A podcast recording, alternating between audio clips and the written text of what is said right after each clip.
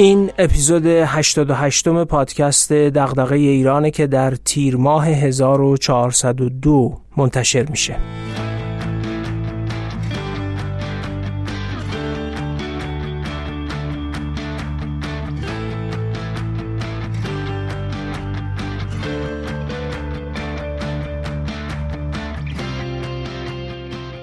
در این اپیزود از پادکست دغدغه ایران میزبان امیر حسین خالقی هستیم. امیر حسین خالقی کارشناسی رو مهندسی صنایع خونده فوق لیسانس رو در رشته مدیریت طی کرده و نهایتا دکترای سیاستگذاری عمومی از دانشگاه تهران داره. در بخش خصوصی عمدتا به عنوان مشاور مدیریت فعالیت می‌کنه. امیر حسین خالقی این کتابهایی رو که نام می‌برم به فارسی ترجمه کرده و منتشر شدن کتاب اقتصاد اتریشی کتاب مبانی فلسفی و اقتصادی سرمایداری 20 مغلطه اقتصادی. کتاب استاندارد دستوری و نهایتا کتاب تاریخ مختصر سرمایداری امیر حسین خالقی فعال رسانه هم هست. در توییتر و در رسانه ها هم می نویسه ویدیوهای او رو هم بسیاری در اینستاگرام و سایر رسانه ها حتما دیدن. حسین خالقی یکی از مدافعان جدی اقتصاد آزاد و با علقه فکری به مکتب اتریشی است در این اپیزود از پادکست دغدغه ایران پای صحبت حسین خالقی نشستم برای آنکه درباره مداخله دولت در اقتصاد مذراتش و اون جاهایی که میپذیره دولت در اقتصاد مداخله کنه گفتگو کنیم. امیدوارم که این بحث به روشن شدن بسیاری از مباحث درباره نسبت دولت و اقتصاد و جامعه در ایران کمک کنه و حداقل سوالاتی رو درباره مداخله دولت در اقتصاد و عواقب اون برانگیزه.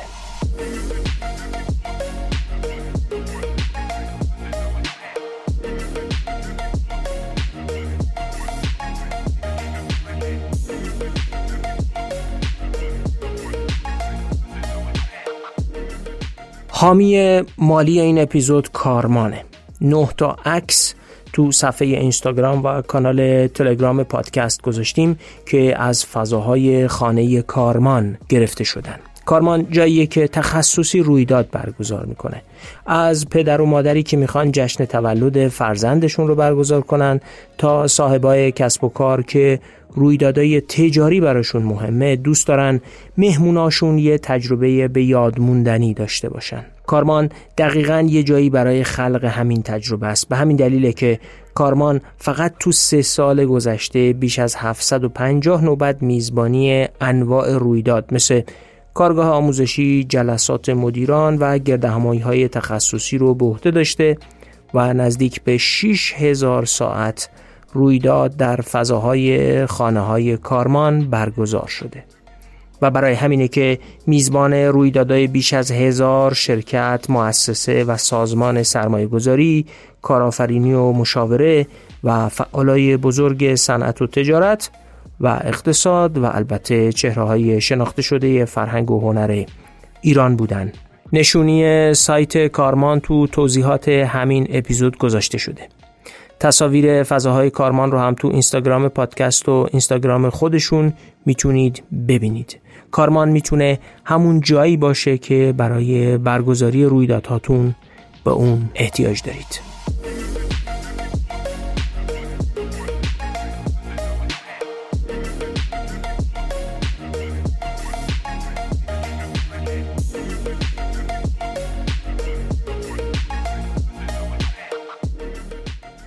امیر حسین خالقی عزیز خیلی ممنون که پذیرفتی در این اپیزود از پادکست دغدغه ایران میزبان تو باشیم.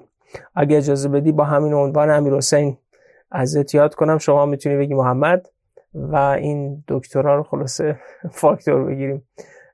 صحبت آغازینی داری نه من ممنون از شما که من رو دعوت کرد. و امیدوارم بحث خوبی داشته باشیم با هم دیگه. حتما همین گونه خواهد شد. دولت در اقتصاد ایران و در جامعه ایران مداخلات زیادی می‌کنه. و شما همواره از یک موضع تئوریکی که حالا لیبرالیسم هست و در گفتار خودت هم بارها گفتی و مکتب شناخته شده هم از مکتب اتریش با مداخلات دولت در اقتصاد و در جامعه به شیوه های مختلف مخالفت کردی در جاهای مختلف هم دربارش نوشتی و گفتگو کردی.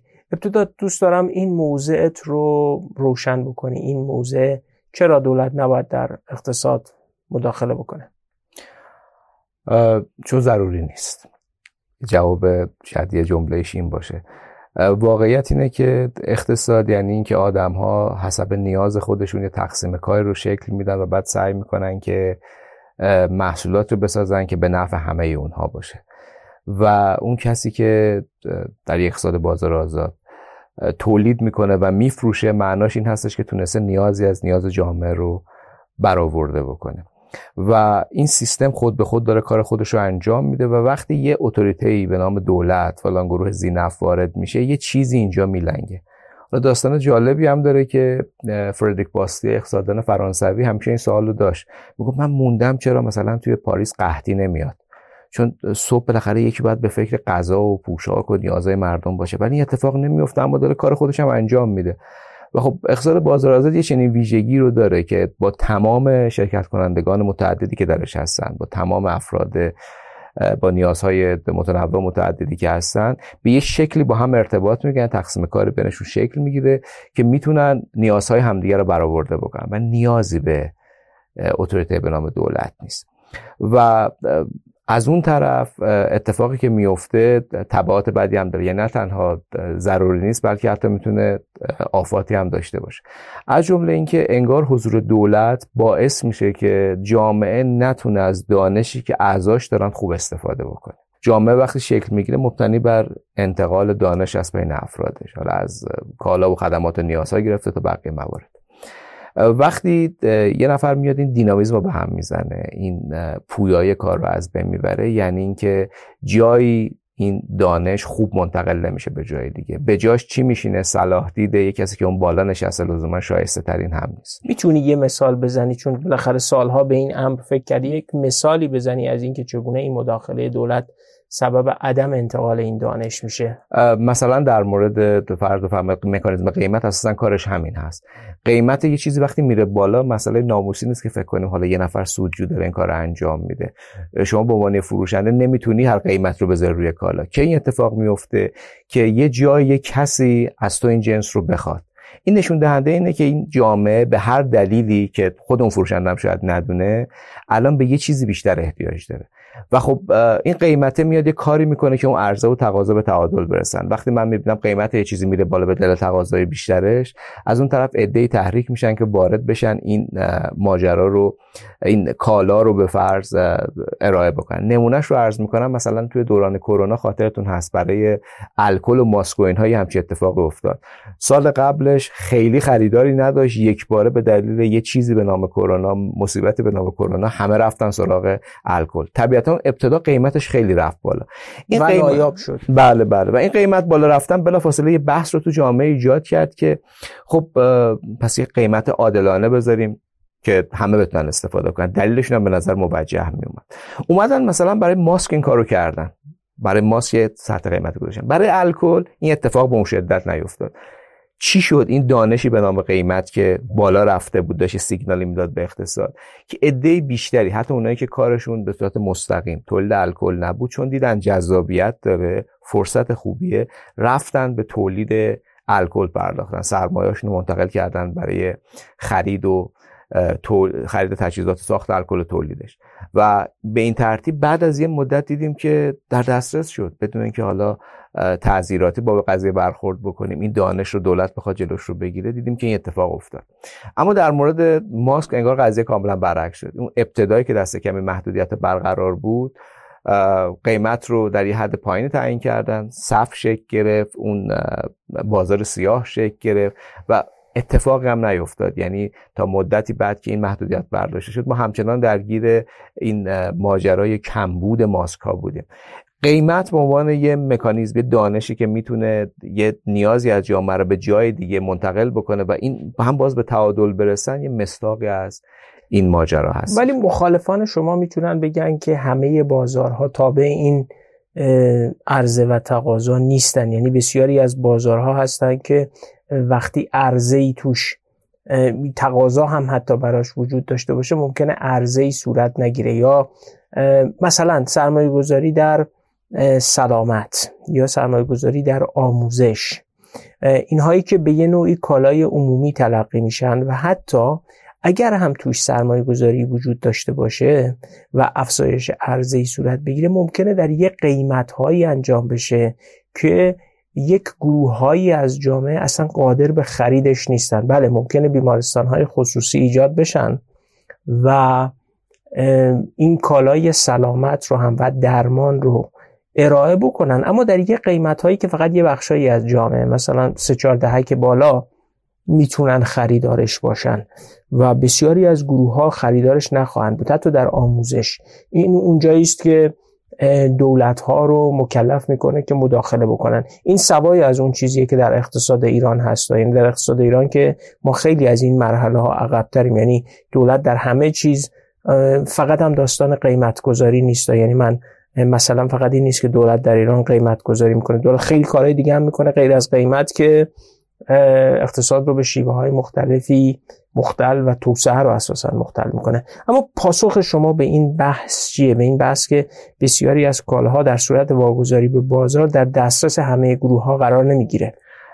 خدمتتون عرض بکنم برای کالای عمومی چیزی که از از ذکر میشه مثال عمدهش همون امنیت ملی است و بعضا سلامت و برخی آموزش رو به عنوان مثال ذکر می‌کنن. با این تعریفی که گفته میشه اساسا شاید کالای اقتصادی تلقی نشه. و من می‌تونم همدلی بکنم با کسانی که میگن به شرط ها و شروط ها برای دولت های خاصی می‌تونیم این رو بسپاریمش به دولت از هیته بازار خارجش بکنم. اما حقیقتش من اینجا می‌خوام برگردم به یه چیز دیگه ای که تو اقتصاد لیبرال تو اقتصاد بازار آزاد هست و ما اتفاقا از اون دفاع می‌کنه اونم کارآفرینا هستن. یعنی کسانی هستن که نیازی دارن به فرمایش شما به یک کالایی که اسمش بذاریم عمومی یا هر چیز دیگه. قبل از اینکه بریم سراغ این بحث جواب تو اون بخش قبلی نگرفتم. یعنی شما جز اون دسته هستین که معتقدین که به شرط ها و شروط ها میشه آموزش سلامت و حالا امنیت رو که فکر نمی کنم لیبرال ها هم خیلی ایده رو داریم که این باور رو دارن که می‌شود امنیت ملی به بازار سپرد می‌شود خدمت رو عرض بکنم اقیانوس ها رو خصوصی کرد دریاها رو خصوصی کرد. ولی فکر می‌کنم به ایده بسیار افراطی است که حتی در بین خود لیبرال ها هم خیلی طرفداران جدی نداره. خیلی تو منحنی نرمال اون خلاصه دوم منحنی رو شامل میشه. دقیقا. جرأت بیانش هم نیست چون خیلی با فاصله. اما حالا ارزم اینه که کاملا قابل دفاع است. یعنی آدم می‌خونه با اینکه خیلی غیر متعارف است حتی برای کسی که علاقه هم به این بحث داره. ولی می‌بینه که نه منسجمه. یعنی حرف داره گفته میشه که ما می‌تونیم حتی یه ایده های اینقدر رادیکال مثل سپردن امنیت ملی رو به بازار رو هم شاید جدی بگیریم. ولی خب از لحاظ امکان پذیری سیاسی همونش که اشاره میفرمایید اون انتهای اون دوم سمت راست یا چپ منحنی نرمال هست. ارزم اینه به لحاظ اقتضای سیاسی من می‌تونم بفهمم با اینکه شاید حالا خیلی قابل دفاع نباشه که ما بخشی از در خدماتی رو که جامعه توافق می‌کنه بسپاریم به یه چیزی به نام دولت یا یه خیریه خاصی که حالا اسم دولت هم روش نگذاشتیم. این به نظر شدنیه. در یه اقتصاد ولی سر اون بسپاریمش باید خیلی مناقشه کنیم. یعنی بسپاریمش یعنی چی؟ چون بسپاریم یعنی اینکه کلا مالکیتش رو بدیم به دولت. بسپاریم یعنی اینکه نه مالک می‌تونه بخش خصوصی باشه ولی تنظیمگری اون رو بدیم به دولت. یا نه مالک می‌تونه بخش خصوصی باشه او تنظیمگر هم هست می‌تونه برای خدمات قیمت هم بذاره. یعنی مثلا قیمت بذاره که ویزیت پزشک برای هر بیمار میشه مثلا آتومن.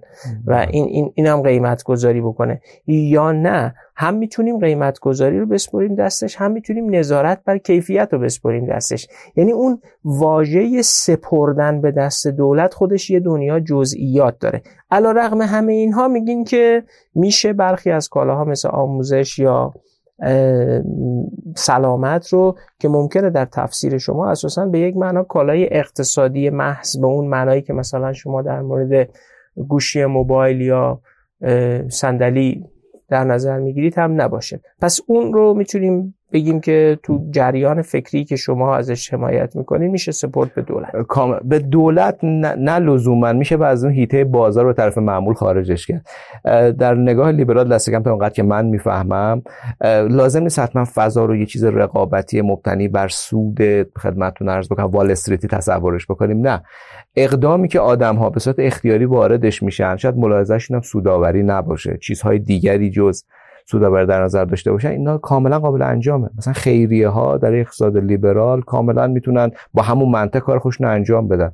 و من گاهی میگم که یه جایی مثل مثلا محک شاید بسیار موثرتر از خیلی از نهادهایی که به اصطلاح برای کاستن از آلام ایرانی ها طراحی شدن و بودجه عمومی می‌گیرن داره کار می‌کنه. دیگه نه کسی مدرامل براش تعیین می‌کنه نه فسادی این طرفش رخ میده و مهمتر از همه قابل بازخواست خواهی است. یعنی من اگر یک خیریه یا یه نهادی که عرض کردم کاملا در اندیشه لیبرال هم قابل استقرار هست ببینم وظیفش خوب انجام نمیده خب میذارمش کنار. دیگه تامین مالیش نمی‌کنم. اما ما بارها بار فکر نکنم لازم باشه مثالش بزنم. بارها بارها می‌تونیم سراغ بگیریم که مطمئنیم داره بد انجام میده و به جای اینکه اینو منحلش بکنیم بریم سراغ یه روش بهتری برای اینکه این خدمت انجام بشه تازه بودجه بیشتر بهش تزریق می‌کنیم.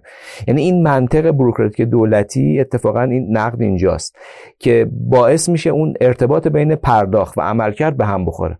حالا در مورد امنیت ملی چون اشاره شد به عنوان یه جمله شما رو می‌خوام ببینم جا. تو این معنا شما لیبرالیسم رو ترجمه می‌کنید به آزادی اراده انسان ها بیشتر حالا این اراده الزاما اراده معطوف به سود نیست بله. می‌تونه اراده معطوف به خیر جمعی باشه یعنی بله. خیریه ها و سمن ها همین کارو می‌کنن بله. یا اراده معطوف به هر شکل دیگری از خیر جمعی باشه بنابراین در معنای لیبرالیسمی که شما ازش دفاع می‌کنی الزاما فقط لیبرالیسم معطوف به یک بازار آزاد اقتصادی نیست معطوف به یک آزادی اراده است برای هر کنشی که در تضاد با خیر جمعیه به یه شکلی قرار نگیره. بله. اقدام جمعی داوطلبانه به هر شکلش طبیعتا اونجا موجهه و حالا سودم صحبت می‌کنم. یه خورده اون پس زمینه های منفی در وجود داره. برای سود اتفاقا عین خیر جمعیه. یعنی من وقتی دارم یک چیزی رو به بازار میدم و این شرطم دارم که دولت مردم رو مجبور نکرده با توجه به محدودیتاشون رو بخرن یعنی تونستم یه چیزی تولید کنم که از پولی که اون به من پرداخت می‌کنه براش ارزشمندتر باشه. براش ضروری تر باشه. این به یه نوعی نشون دهنده اینه که من دارم به خیر جمعی جامعه عمل می‌کنم. اما فارغ از این بحث های حالا یه مقدار اقتصادی تر ارزم اینه که کاملا شدنی اتفاقا با روش های اقدام جمعی رو با اون شهر داوطلبانه در قالب خیریه یا بقیه موارد مثل اون ببریم جلو. اما ارزم می‌خوام اونجا بگم که فرمودید برای اون جمع اون بخشی که فقیر هستن یا تقاضا ندارن. به این مفهوم که نیاز دارن ولی پول لازم برای اینکه تبدیل بشه به تقاضا رو ندارن. برای اونا میشه چیکار کرد؟ من از کردم من امیدوارم به کارآفرینا. یا بهتر بگم واژه دقیقی نشون کارآفرین آنترپرنورها مثال هم بزنم فکر کنم ارزم روشنتر بشه. که کسب و کار بانک به شکلی که ما الان داریم نگاه می‌کنیم بانکداری خورد این از غذا اون ابتدای قرن بیستم که شکل مدرن شداش به خودش می‌گرفت زمین تا آسمون با چیزی که الان می‌بینیم فرق داشت. اونجا از شعبه های متعدد خبری نبود. ها معمولا های ثروتمندی بودن که افراد مراجعه می‌کردن بهشون و خدمات خاص رو برای اون قشر انجام می‌دادن. یه کارآفرین این وسط پیدا شد که گفت نه بخش بزرگی هستن خدمات مالی نیاز دارن منتها خب اون پول رو ندارن. پس من بیام به سمت یه مدل کسب و کاری به سمت یه نوعی از بیزنس برم که این قشر بزرگ رو هم بتونه پوشش بده. یعنی تعداد زیاد با مبلغ کم رو هم به شکلی دنبال کرد و الان می‌بینیم که وجه غالب بانکداری ما در بانکداری خرد دست کم همین شکلی است که ما می‌بینیم. یا اصلا نمونه معروفش هنری فورد هست دیگه. هنری فورد معتقد بود که من باید یه چیزی تولید بکنم که آدمای متوسط هم بتونن بخرن. و خب یه سیستم تولید رو تغییر داد نوع نگاه به کسب و کار رو که الان فوردیس خونده میشه ابداع کرد که ما بتونیم ارزانتر سوار خودرو بشیم و از این سو به آن سو بریم. و اتفاقا جالب بود که کارگرایی که اینا رو تولید می‌کردن از غذا دریافتشون بالا هم رفت. یعنی به قیمت استثمار اون نیروی کار هم نبود. همه به شکلی رشد کردن. یا اجازه در مورد هر چیز لوکسی بگیم. هر چیز لوکسی در ابتدا شاید مربوط به ثروتمندان بود. ولی بعدا دیدیم که نه. برای عموم جامعه قابل دسترس بود. از یخچال و تلویزیون گرفته که شما حتما مستاقاش بیشتر از من تو ذهنتون هست. تا هر چیز دیگری. موبایل فکر کنم نمونه آشناتر است دست کم برای سن سال ما که اون ابتدای کار یه چیز خیلی لوکسی به حساب میاد یه جور کالای سرمایه‌ای ولی الان می‌بینیم که خب طیف گسترتری داره. اما یعنی شما معتقدید در یک بازار آزاد در جایی که اراده انسانها برای دنبال کردن اقدام جمعی و کنش جمعی چون اساسا تولید هم یک کنش جمعی است دیگه. بله. هزاران نفر در یک واحد تولیدی یا یه زنجیره ای از بانک و زنجیره تأمین و اینها قرار می‌گیرن. پس هر کجا که اراده آزادی برای کنش جمعی وجود داشته شما فکر می‌کنید در نهایت کارآفرینان به تقاضای اون قشرهای پایین هم پاسخ میدن؟ به نظر میاد اینجوری باشه. اما واقعا دنیا قصه جن و پری نیست. یعنی ما حتی دولت رو هم به شکل قابلش نه چیزی که ما الان تجربه تاریخمون داریم.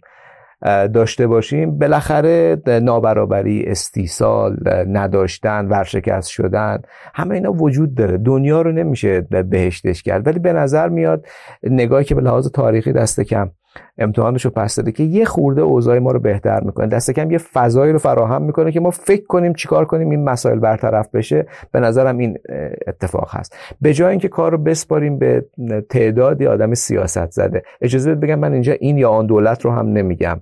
هر دولتی در هر جایی مهم نیست یقش بسته باشه کراوات زده باشه اینا همه اندازه سیاسی هن همه اندازه دولتی هن که دیگری. و این حرف اینه که خب اگر اجازه بدیم کل پتانسیل جامعه توی همین روال مبادله حالا با مکانیزم قیمت یا آزادی که در اختیارشون هست. فکر کنن به کم کردن آلام همدیگه احتمالا ما بیشتر می‌تونیم پیشرفت بکنیم تا دولتی باشه که اصلا ملاحظاتش از اینها دور میشه به قدرت خودش به حفظ ساختار اعمال نفوذ خودش داره فکر می‌کنه. از این حالت دولتی ما حتما بهتر می‌تونیم عمل بکنیم. چیزی که من فکر می‌کنم این است آقای خالقی شما میگین که هر چیزی که عرضه میشه اگر تقاضایی وجود داشته باشه باید براش فضا باز باشه که اون انجام بشه.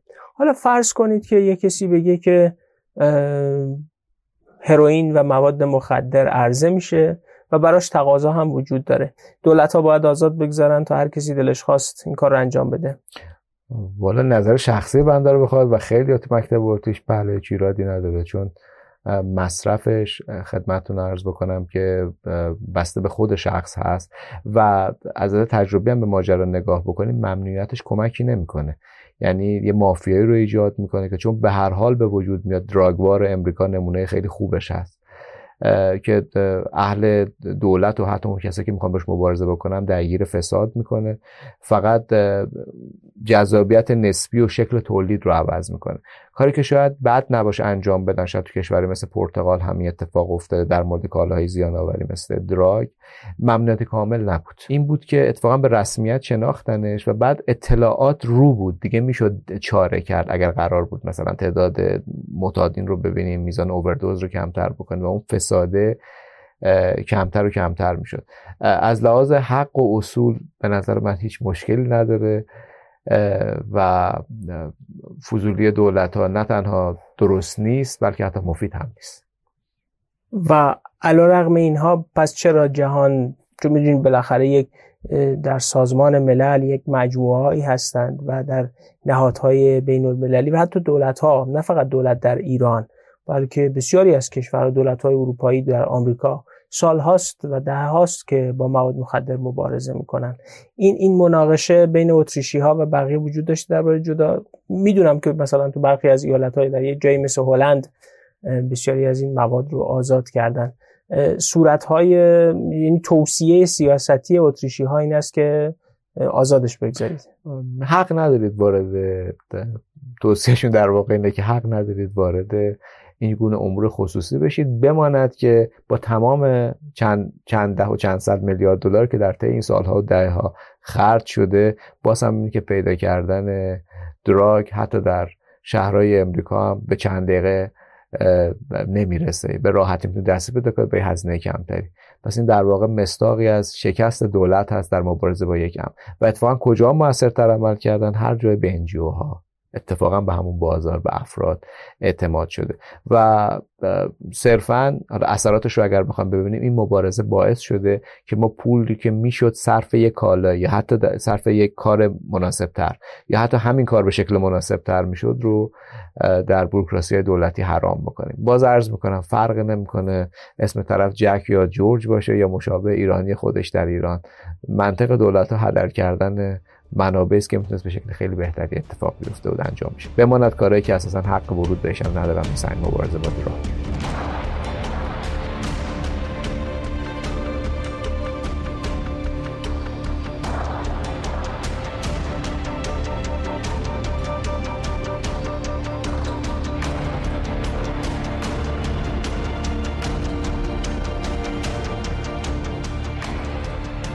ولی یک سابقه گسترده ای داره مداخله دولت ها در اقتصاد با نتایج مثبت بله. یعنی از مثلا فرض کنید یک اقتصاددانی مثل الکساندر گرشنکرون بگیریم که به نفع مداخله دولت ها و تا استدلال می‌کنه که اولین صنعتی شده ها هم از بریتانیا تا بعدیاشون همه به نوعی مداخله دولت داشتن حتی شما مثلا وقتی این کتاب های اخیر عجم اغلو و رابینسون رو هم نگاه می‌کنید ببینید که دولت بریتانیا مداخله کرده در بازارها و مثلا برای اینکه صنایع نساجی انگلستان توسعه پیدا کنه ورود پارچه های هندی رو ممنوع کرده.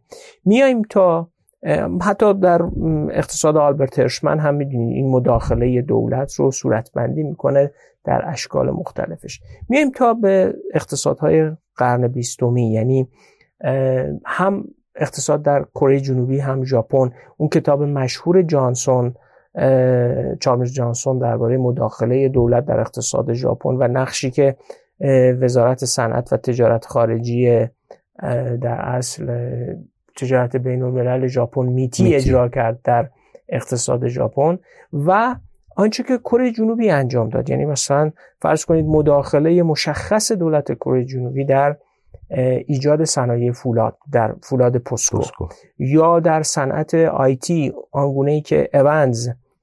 مشخصا شرح می‌کنه و من اتفاقا توی اپیزودهای 70 تا 78 پادکست مفصل درباره این مداخله دولت کره جنوبی در آیتی و البته دولت هند و برزیل صحبت کردم. یا حتی ببینید آن چیزی که ما می‌دونیم مثلا اقتصادی که شما ازش حمایت می‌کنید مشهور است به اقتصاد اتریشی یعنی بله. اقتصاد فون میزس و هایک و روی رتبارد و بقیه.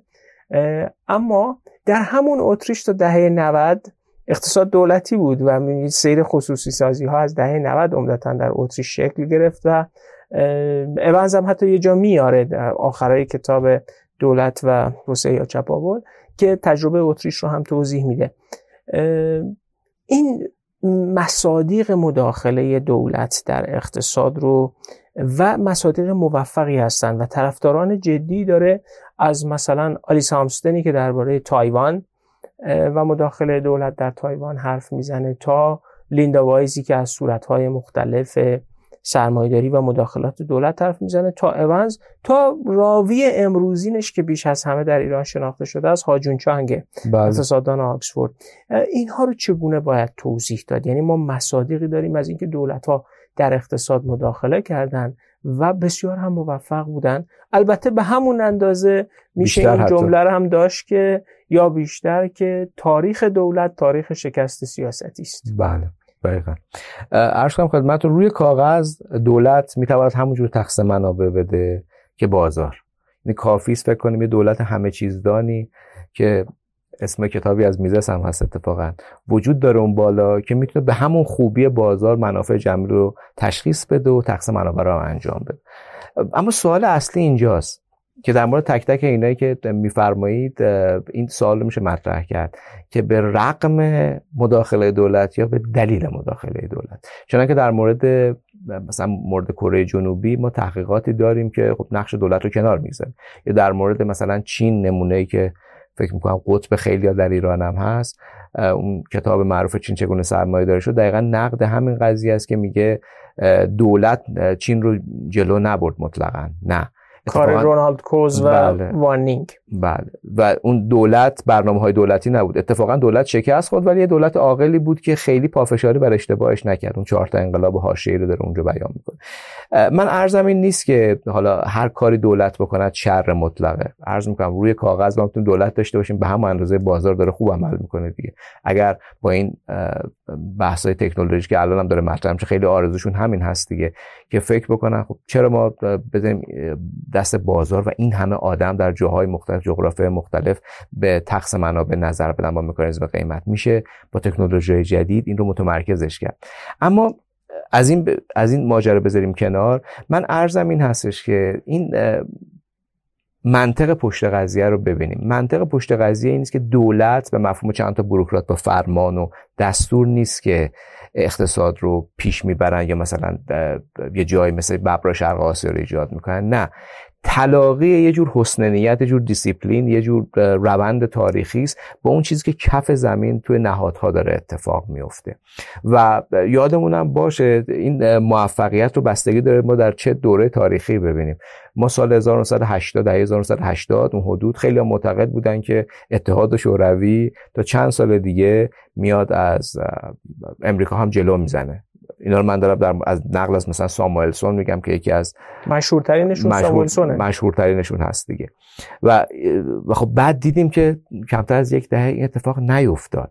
یا فرض بفرمایید که وقتی می‌بینیم که حتی اون دولت هایی که اقتصاد هایی که خیلی دولت زده هستن که اینا رو میشه تعیین کرد. مثلا در آفریقا و ایران و ونزوئلا و غیره و غیره ما از اینا خیلی داریم. باز می‌بینیم همچنان اون ثبات سیاسیشون دست کم حفظ میشه. این نشون دهنده چیز خاصی نیست. به لحاظ متدیک ما این مشکل رو داریم که نباید مقایسه بکنیم که خب کره جنوبی 50 سال پیش 60 سال پیش کشور فقیری بود. الان خب کشور ثروتمندی است. مقایسه درست به این حالت هست که بگیم خب اگر دولت دخالت کرده و این شده که باز توی همینم اما اگر هست مقایسهش کنیم با حالت کانترفکچوال خلاف واقعی که دولت دخالت نمی‌کرد و اون موقع ببینیم چه اتفاقی میافتاد اگر دولت کره در صنایع سنگین فولاد سرمایه گذاری نمی‌کرد جرال پارک و یه فاز دیگر رو می‌رفت آیا الان وضعیت بهتری نداشتیم؟ جوابی براش نداریم. یا فرض بفرمایید که اگر اون حمایت های عجیب و غریب امریکا از کره جنوبی نبود. چه اتفاقی میافتاد؟ خیلی نمی‌دونیم. اگر جنگی بین کره شمالی و کره جنوبی رخ می‌داد. واقعا اینها نمی‌دونیم. اینا که عرض می‌کنم همه یه فکت تاریخی است یعنی خیلی سناریوی دوری نیست که وقتی شما دوبار به جرال پارک دارید سوء قصد می‌کنید خب احتمال جنگ هم یه احتمال نزدیک است. ارزم این هستش که به لحاظ متدیک نمیشه قطعا این رو گفت چون ما باید به یه حالتی مقایسه کنیم که رخ نداده.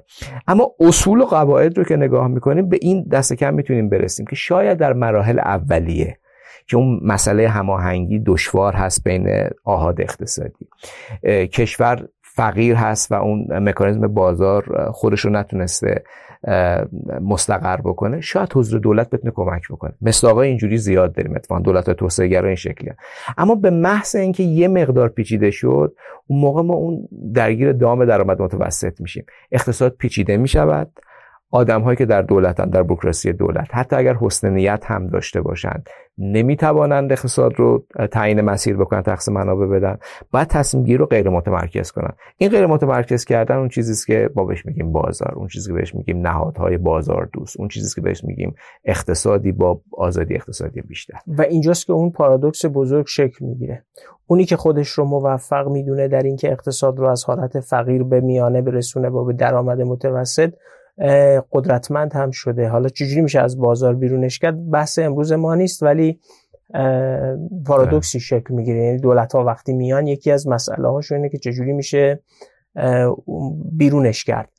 و شاید حتی تجربه ایران دهه چهل و بعد آنچه که محمد رضا شاه بعد از برکناری آلیخانی و بقیه تکنوکرات ها انجام داد همین رو نشون میده. یعنی یک دورانی که دولت مستاصل شده اقتصاد دچار رکود دچار تورم تورم ولی رکود توش خیلی شدید بود. میاد و یک مداخله می‌کنه. به هر حال مدلی که آلی خانه یگانه و نیازمند صنعتی رو شدن رو در ایران پیش بردن یه نوع سیاست صنعتی است نمیگم مثل همون بله. انسجام سیاست صنعتی دوره جنرال پارک رو داره یا چون دوهان در کره جنوبی ولی به هر حال یک سیاست صنعتی است نکته مهم اینه که وقتی دولت قدرت می‌گیره بالاخص شوکای نفتی میاد دیگه نمیره بیرون از بله. بازار یعنی ممکنه این رو هم به عنوان یه تهدید ذکر کنیم که دولتی که مداخله می‌کنه و موفق میشه بیرون راندنش تحت شرایط و اقتضاعات تاریخی خاصیه که در مورد کره جنوبی خیلی از اینها کنار هم چفت شده تا اون اتفاق افتاده. یعنی تلاش برای دموکراتیزاسیون جنبش دانشجویی بسیار معترض مناقشه با کره شمالی و ضرورت حفظ مشروعیت در درون ضرورت ارتباط با ژاپن و دنیای دموکراتیک و حفظ کردن و حتی تهدید مثلا چین بله. همه اینها به عنوان مکانیزم عمل کردن که دولت به یه نوعی در دهه اواخر دهه 80 از اقتصاد به اون شکل بره بیرون هرچند حمایتاشو بعدا ادامه داد و نوع کار کردن شد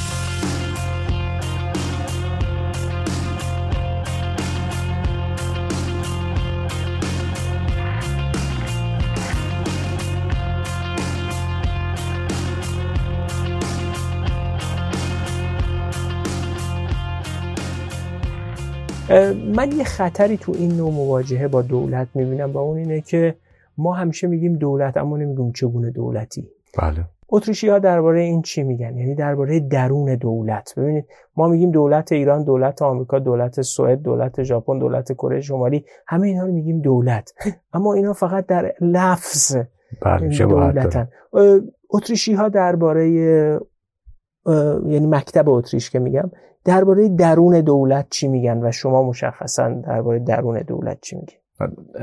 قبل از که برسم به این مثال جالبیه چون اشاره فرمود به دولت امریکا جورج فریدمن استراتژیست بزرگی است با کتاب های متعددش در ایران هم خیلی خونده میشه. جالب بود در مورد دولت امریکا می‌گفت تصور میشه که دولت امریکا خیلی دولت مقتدر و عالمی است. هر چیزی حتی برگ از درخت بیفتم خبر داره. و وقتی اشتباه می‌کنه مردم باورشون نمیشه این داره اشتباه می‌کنه. و تصور می‌کنن اینم حتما یه بحثی از برنامه است. یه تصویر عجیب و غریب بزرگ ازش دارن. و فکر می‌کنم خیلی از جایی اتفاق میفته که نه دولت اگر می‌بینید کار احمقانه داره انجام میده خیلی وقتا حتی اگر دولت امریکا باشه تصور نشه که این حتما یه طرحی از قبل پشتش است. نه همین حماقتی که شما در بازار می‌تونید از آدمای خصوصی ببینید توی سطح خیلی بزرگتر و حتی خطرناکتر در و خسارت بله، همین اتفاق مثلا حمله به افغانستان یه توجیهی میشه براش داشت ولی توجیه ولی حمله به افغانستان حمله به عراق رو بسیاری اتفاقا به دلیل اون روانشناسی خاص جورج بوش و حالا اطرافیان شرایط اجتماعی این شکلی بود که کاملا اشتباه بود توجیه براش وجود نداشت. حالا درسته من خبر دارم توجیهاتی براش دارن. ولی ارزم اینه که کاملا یه دولت مقتدری با اون بروکراسی عجیب و غریب حیرت آور مثل امریکا می‌تونه خدمتون عرض بکنم اشتباه بکنه. چون نگاه اتریشی به ماجرا اینجوری نگاه می‌کنه که بروکرات های دولت به جهت اینکه پوست در بازی ندارن ریسک نکردن با خودشون با مال خودشون. این, این مفهوم ریس پوست در بازی رو می‌دونم مفهوم نسیم نیکولاس طالب رو داری به کار می‌بری. شاید شنونده ما با مفهوم آشنا نباشه. این پوست در بازی رو یه دقیقه بگی خیلی خوبه. دست خودشون زیر سنگ نیست. یعنی همونجور که میگن کسی ماشین کرایه رو کار باش نمی‌بره همین اتفاق هم برای بسیاری از اموال دولتی عمومی هم میفته که وقتی من احساس تعلق و مالکیت نکنم سود و زیانش به خودم نره طبیعی است که اون رسیدگی و مراعاتی که هزینه تصمیماتم رو نمی‌پردازم و هزینه تصمیم کنه شد. و ممکنه یه پاداش ثابتی هم بگیرم. بله بله. و, و این بدیش هم اتفاقا همینه. بروکرات دولتی به همین دلیل که عرض کردم نه انگیزه دارد چون مال خودش نیست و نه دانش نکته مهمش هم اینه. دانش کافی هم برای سامان دادن اقتصاد به اقتصاد پیچیده نداره. به همین جهت هست. وقتی تصمیم می‌گیره تصمیمی که به خودش منتقل نمیشه هزینهاش یا آیدیهاش طبیعی است که تصمیم درستی نمی‌تواند باشد. این یعنی باید اتفاقا اینجا احساس خطر کرد. نقد اقتصاد اتریشی به رژیم بروکراتیک. ایران و امریکا اینها هم نداره. در هر جایی که دولت میاد میگه این هست. میگه مراقب باشیم که خیلی وقتا کسایی اون بالا دارن تصمیم می‌گیرن که نه می‌فهمن اون کف زمین داره چه اتفاقی میفته و نه انگیزه بهتر کردن با اون مفهوم دارن. اون حرفش این است که ما یه ارتقای پیدا بکنیم توی سلسله مراتب اداری یا مثلا یه تحسین یا یه نقد سیاسی رو کم و, کم و زیاد بکنیم. ولی در مورد کسی که با مال خودش با ریسک خودش در بازار میاد و ورود می‌کنه طبیعی شرط متفاوت اما دولت مطلوب کارکردش چیه؟ در نگاهی که اهالی اقتصاد اتریش دارن به عبارتی. دولت رو یه نهله میگن که می‌شود تمام کارکرداش رو حتی کارکردهایی که حفظ امنیت و امثال که ضروری تلقی میشه رو واگذار کرد به بازار. کاری که دولت انجام میده رو بازار با هزینه کمتر فساد کمتر و بهره وری بالاتر انجام میده. اما در یه نگاه حداقلی تر که اکثریت رو این دارن حفظ حقوق مالکیت و تنفیذ قراردادها و امنیت آدم که همدیگر رو پاره نکنن. این سه تا نقش حداقلی رو برای دولت در نظر می‌گیرن. یعنی اجازه بده اگر خلاصه بکنم ارزم رو اینه که دولت در یه فرایند توسعه اقتصادی حضورش ضروری است ولی مداخلش مطلقا غیر ضروری و وقتی هم از, از مداخله داریم صحبت می‌کنیم این حضور در تخصیص منابع هست. که از کسانی بگیریم به کسانی دیگه پرداخت بکنیم یا با سیاست های حمایتی سعی بکنیم منابع رو به جایی که احساس می‌کنیم به نفع جمعه هدایتش بکنیم. اینا اون چیزایی است که به عنوان مداخله گفته میشه. اما اجازه بدین شکلی بگم در نظام پولی فعلی که ما داریم ما همواره با دولت مداخله گر رو برویم یعنی وقتی شما پولت پولی باشه که ما الان سر کار داریم پول دستوری پولی که بانک مرکزی چاپش می‌کنه و بعد با بانک ها توسعش میدن در اقتصاد یعنی چیزی که دولت انحصار چاپ پول رو در دست داره. ما عملا همه جا به درجاتی با اقتصاد دستوری دولتی روبرو هستیم. جایی کمتر مثل سنگاپور جایی خیلی بیشتر مثل ایران و ونزوئلا و کره شمالی. یعنی اساسا شما وجود مکانیسم پول به این شکل رو پول بانک مرکزی پولی که بانک های مرکزی تولید می‌کنن رو تحت هر مکانیسمی. خواه حالا مکانیسم مثلا با پشتوانه طلا باشه که از 1970 71 بعد از فرمان نیکسون ملغا شده یا پول امروزی یعنی هم چیزی که به فیاتمانی مشهوره. شما اساسا وجود پول رو به معنای مداخله دولت و اینکه دست آدم زیر ساتور دولت می‌دونید. نه لزوما انحصارش رو ولی حتما. بانک مرکزی می‌تونه وجود داشته باشه در یه نگاه لیبرال اتریشی.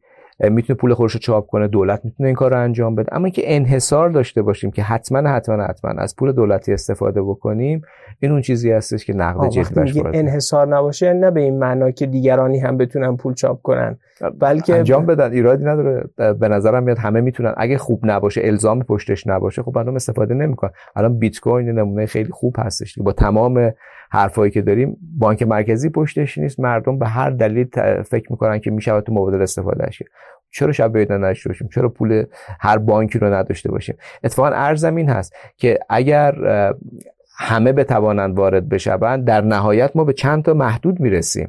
اما اینکه یکی بقیه رو هم محدود بکنه نظر این کار رو انجام بده و خودش هر کاری دلش بخواد با پول با ثروت مردم انجام بده. خب نتایج واضحی داره. البته بقیه دنیا بسیاری از کشورها به این مدل که هر کاری دلش بخواد بکنه رو کنترل کردن. به درجات بله. به درجاتی موفق شدن عاملیت دولت در بانک های مرکزی برای انتشار پول رو و سیاست های پولی رو به طور کلی حالا از نرخ بهره و بقیه اینها رو می‌تونن به شیوه های مختلف تحت کنترل داشته باشن.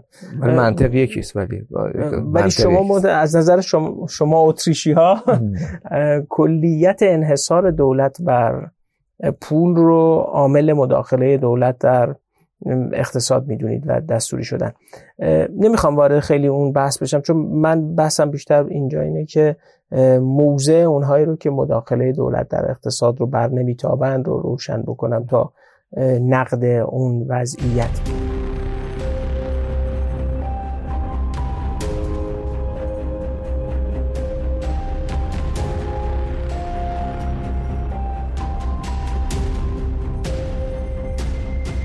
امیر اینجا فکر می‌کنم کماکان اون موضع این که دولت ها با هم فرق دارن رو گویی در نگاه شما و نگاه اتریشی ها خیلی با هم چیز نیست. بذار برگردم به ماکس وبر. ماکس فبر دو جور دولت دو سه جور دولت می‌شناسه. مثلا یه دولت پاتریمونیال پدرسالار می‌شناسه یه دولتی که قدرت متمرکز داره نوعی تسلط اقتدارگرایانه داره و شهروندان در مقابل یک مدل قدرت پدرسالارانه قرار می‌گیرن. یه قدرت کاریزمایی می‌شناسه و یه نوع قدرت بروکراتیک می‌شناسه. اون مفهوم بروکراسی رو به یک معنا بزرگترین تئوری پردازش وبر هست. برای وبر در درون دولت اگه یک کیفیاتی وجود داشته باشه که بسیاری معتقدن وبر اون موقع که داشت این حرفا رو می‌زد و صورت بندی می‌کرد به دولت در تاریخ آلمان و دولت انگلستان در همون عصر هم نظر داشت. یه دولتی که آدماش شایسته گزینی میشن تو امتحانات خیلی سختی شرکت می‌کنن شایسته ترین ها هستن سرسپردگی ایدئولوژیک ندارن. جدایی محل کارشون از محل زندگیشون اتفاق افتاده. در رویه های رسمی پاسخگو هستند و مثلا یه چیزی به نام بودجه وجود داره که این بودجه کاملا روشن و اقلانی حتی می‌دونید وبر تو اقتصاد جامعه می نویسه نهایت اقلانیت یک کشور رو میشه در بودجهش دید. یعنی شما بودجه یک کشور نگاه کنید سطح اقلانیتش رو بفهمید. یعنی تو نگاه وبر دولت با دولت فرق داره. این دولت این کشور دولتش بروکراتیک اون یکی نیست. این یکی آزمون های تخصصی برای انتخاب بروکرات ها رو داره اون یکی نداره. هر کی دوست داره هر کی میاد ستاد انتخاباتی شرکی بود می‌کنه اعضای دولت فله ای هم ده هزار تا 20 هزار تا استخدام می‌کنه. یه جایی هست دولت بودجش به شدت کنترل میشه و در برابر جامعه پاسخگوه. اون مثال محک رو بذار یه جوری توضیح بدم به این پاسخگویی چگونه اتفاق میفته شما اگه تجربه اینو داشته باشین که قلک های محک رو گرفته باشین مثلا شش ماه یه بار یه سال یه بار معمور محک میاد و این قلکی رو که شما حالا هر چقدر دوست داشتین توش ریختین و جلوی روی شما میشمره که مثلا آقای خالقی شما در این دوره که قلک جلوتون پیشتون بوده 1500 تومن توی این پول ریختین.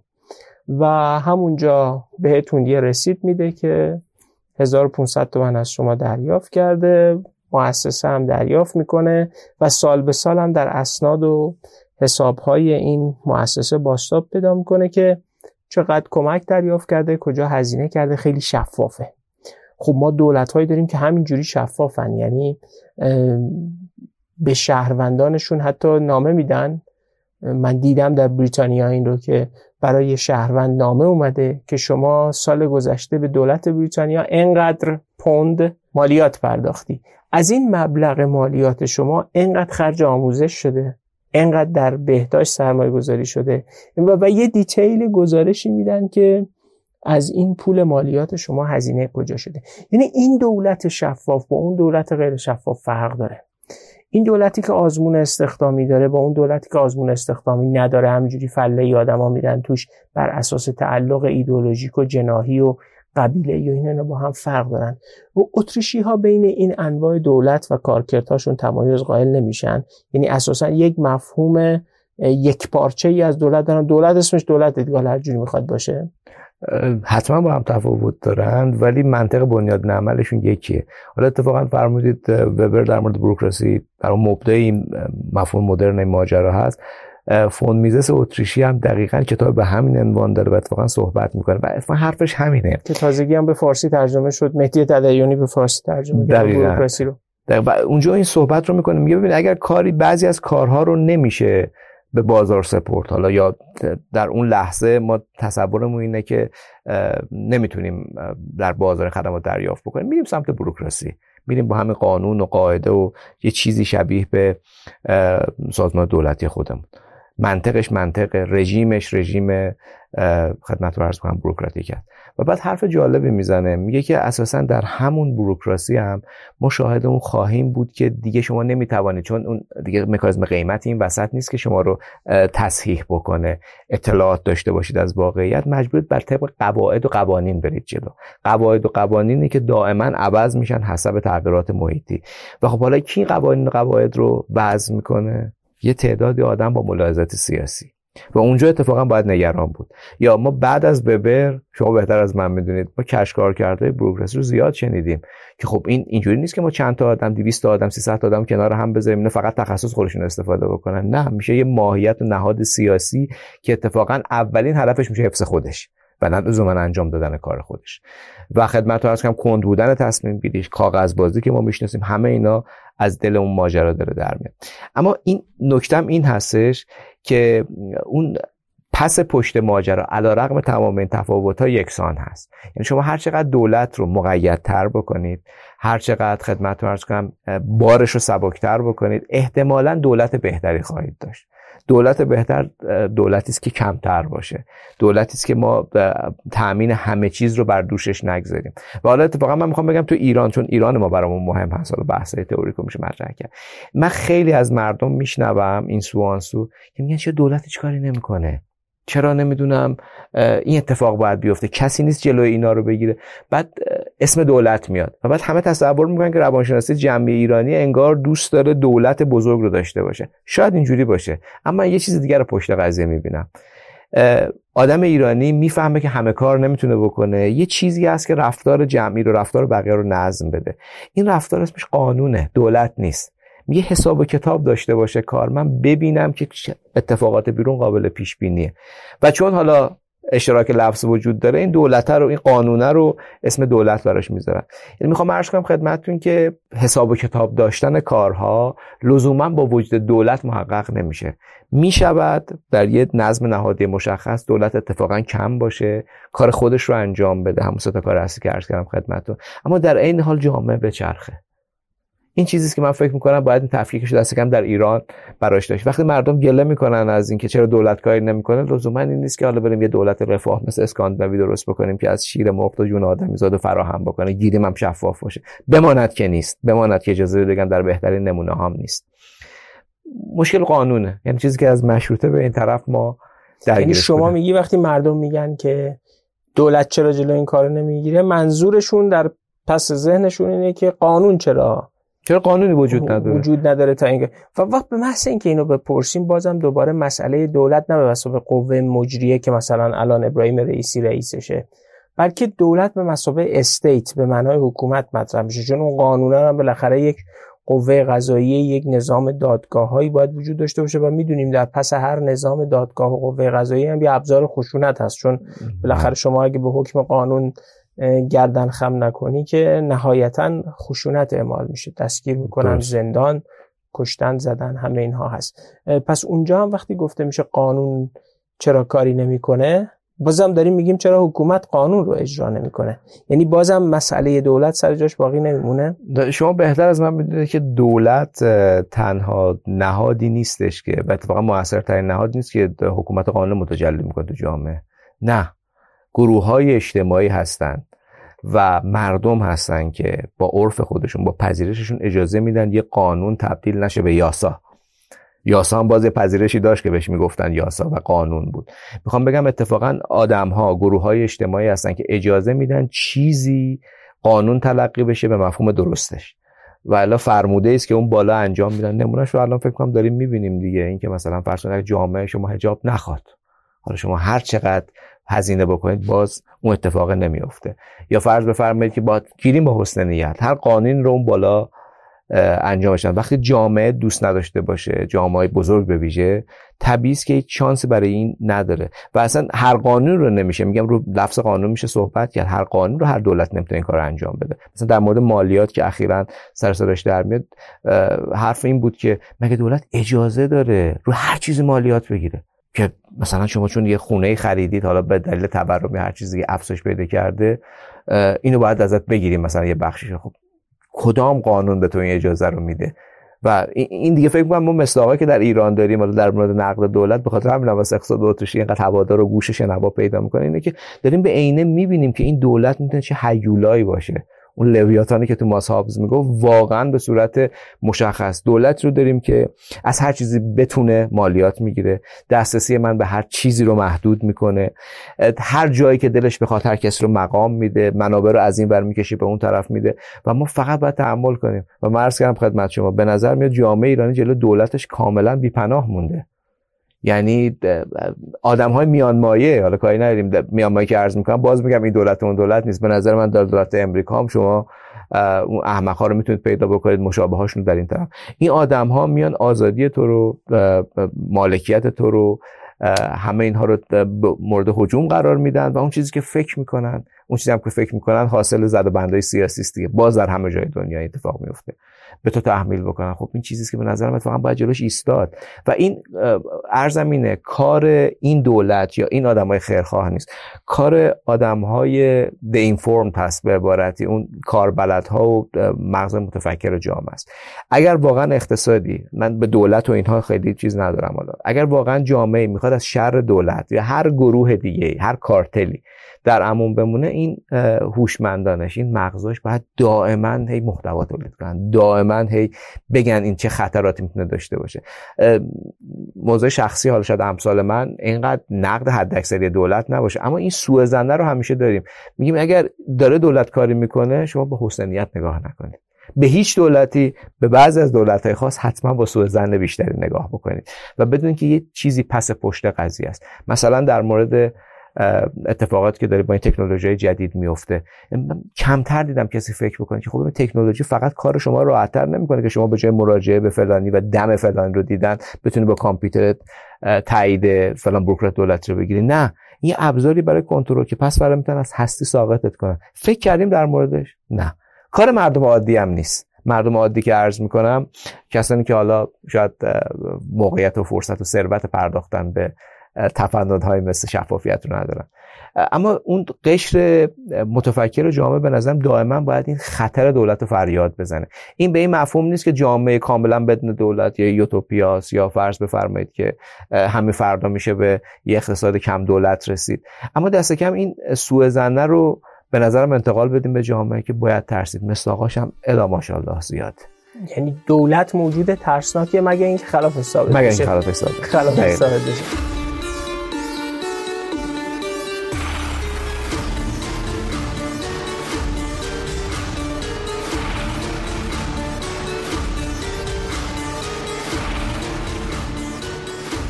اینجا یه بحث مهم پیش میاد و اون مقوله عدالته.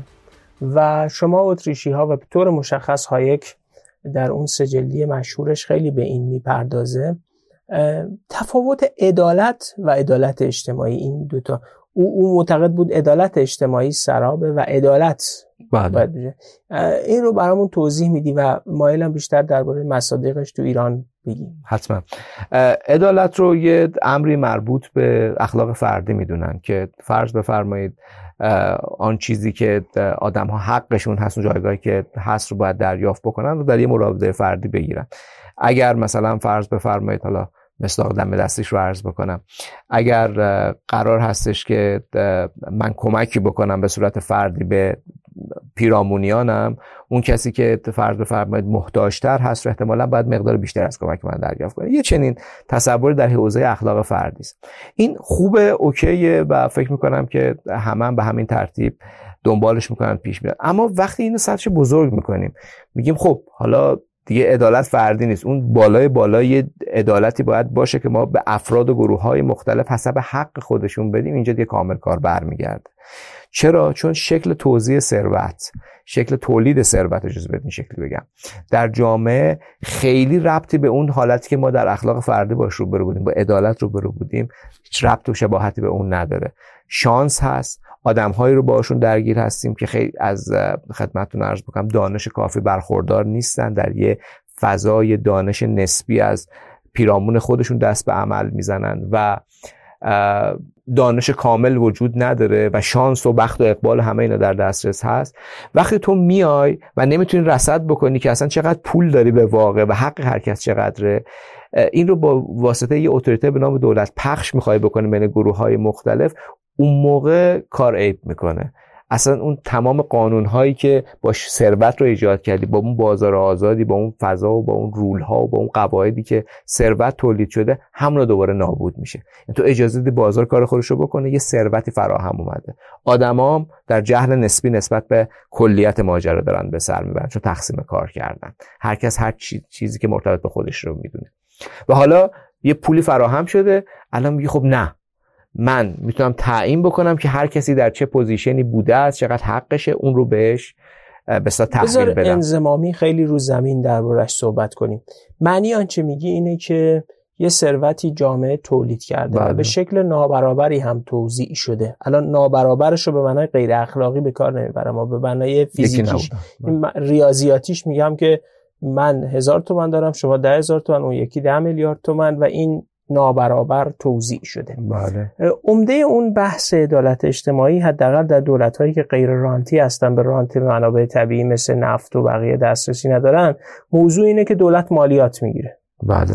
و از مکانیسم باز توضیح استفاده می‌کنه که این مالیات رو در جاهایی هزینه می‌کنه حالا بله. گاه به شکل غیر مستقیم مثلا هزینه می‌کنه برای دادن به نظام آموزشی که از طریق اون عدالت اجتماعی رو گسترش بده. و فرصت های برابر حتی برای فرزندان فقرا که برن مدرسه. و همه پژوهش هم تقریبا نشون میده که یه تعدادی از سالهای آموزش سبب میشه در بزرگسالی درآمد بیشتری بچه ها کسب بکنن. یه جاهایی هم این رو خرج سلامت می‌کنه. یه مقداری از اون مالیات رو هم صرف دفاع و امنیت ملی و تسلیحات و این چیزها می‌کنه. و یکی از نقدهای اساسی که اتریشی ها وارد می‌کنن به همین مکانیسم گرفتن مالیات اون مجموعه سخنرانی های فون رو در آرژانتین اگر بله. دیده باشین که در فارسی تحت عنوان سیاست اقتصادی بله. ترجمه شده او به همین داستان مالیات ها در اون سخنرانیاش در آرژانتین خیلی مفصل اشاره می‌کنه و تاخته به یک نوعی. در بقیه آثارشون هم که به همین موضوع پرداختن. مسئله مالیات اینجا اینگونه مطرح میشه. حالا حتی به لحاظ اجتماعیش که خب اگه اون اول رو بپذیریم که من حتی در اون سجلی فون هایک یه جا در یکی از مقالات هم بردم که خود فون هایک هم میپذیره که یه تضمین یه حد اقلی از دسترسی به بله. منابع برای گروه های اجتماعی ضروری است. یعنی اون روایتی که از ایران از در ایران عمدتا از هایک گفته میشه که هایک یک موجود خیلی گونه است که اصلا انسان ها براش مهم نیستن فقرا مردن هم مردن اصلا اهمیت نداره.